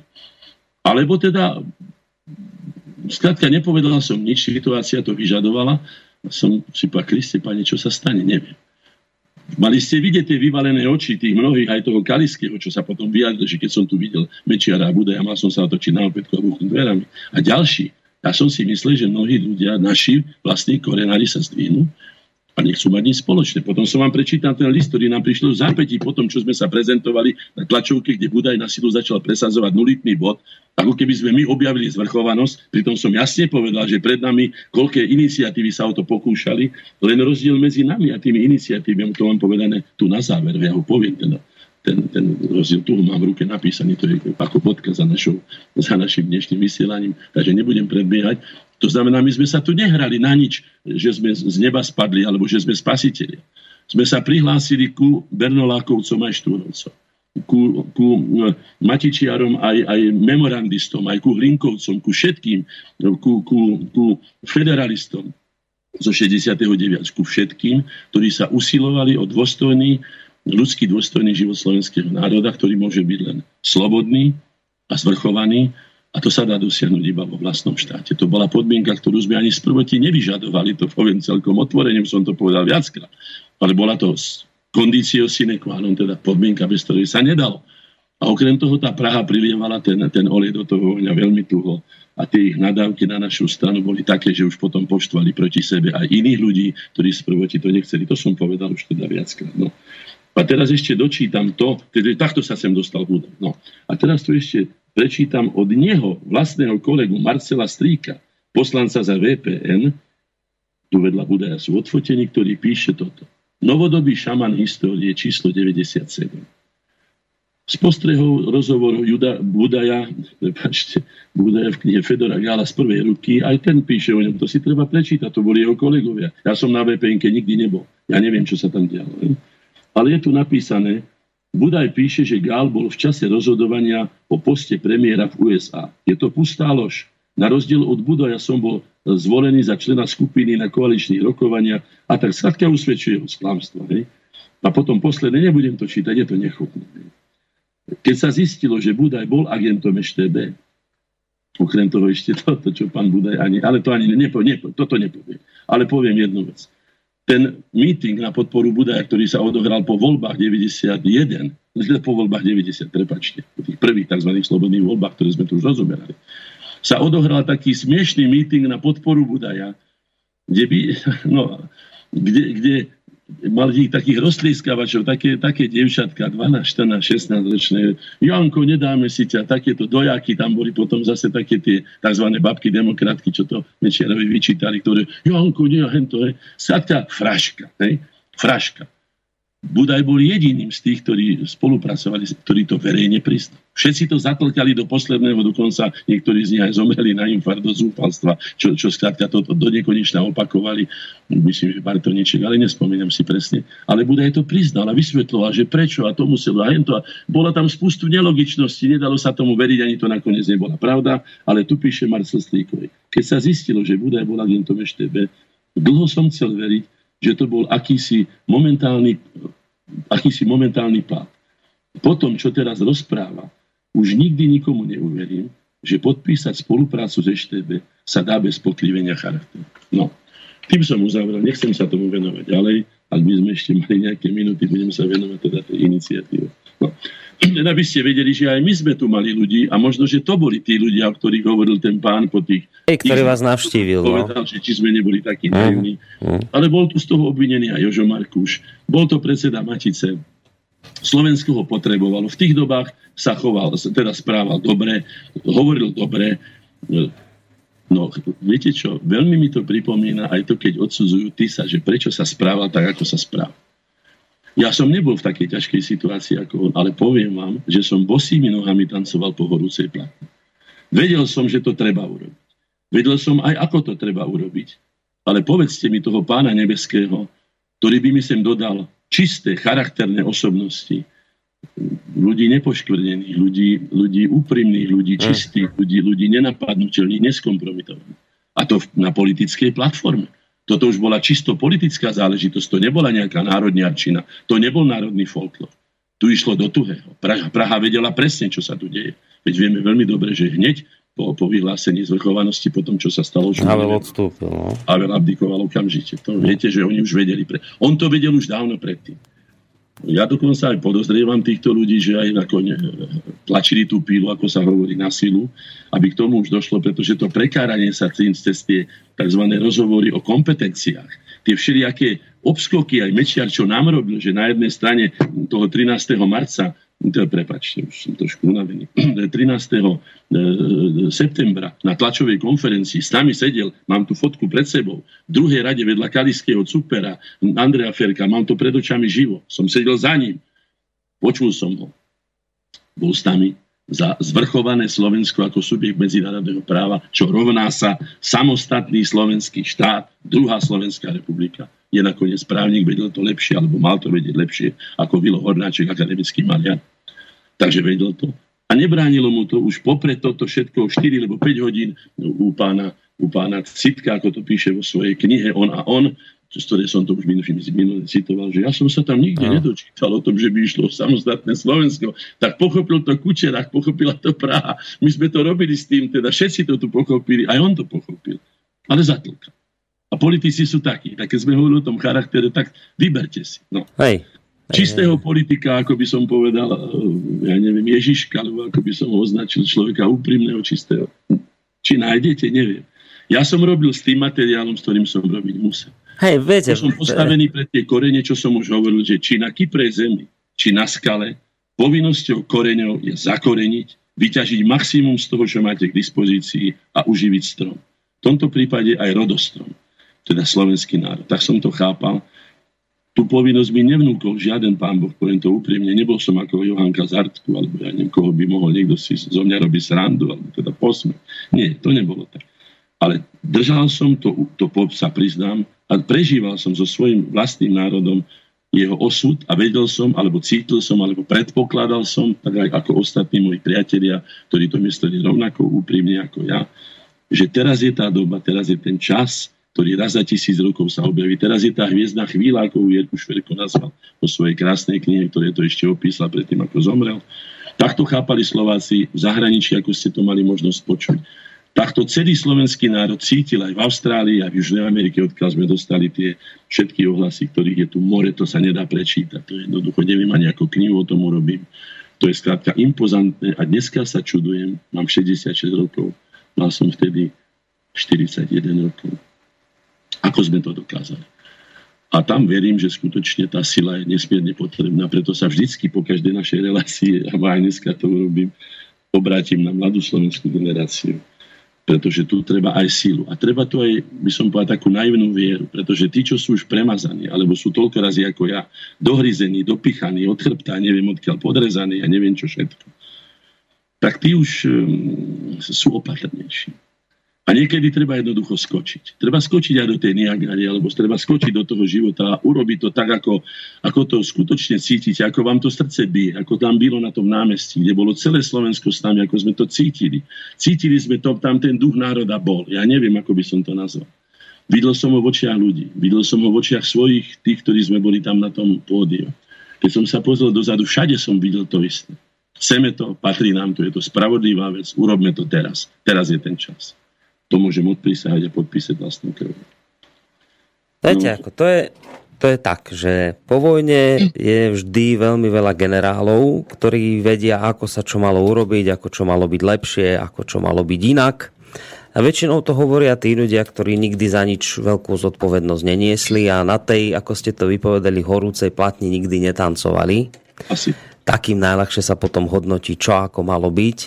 A či to budú naozaj už nejaké vzdialenejšie dejiny alebo bližšie dejiny, vždy platí presne ten istý princíp, že najlepšie sa múdruje a moralizuje tým, ktorí nič takéto nikdy nezažili, všetko sledujú len z obďaleč, najlepšie z pohodlia vlastnej obyvačky a potom sa k niečomu vyjadrujú. Možno aj s týmto súvisí tá, tá asi moja posledná otázka v tejto relácii, že a po tomto všetkom, čo ste tu za tieto dva diely porozprávali a čo ešte podľa toho, čo tam pred sebou zrejme máte, by vystačilo ešte na neviem koľko ďalších dielov.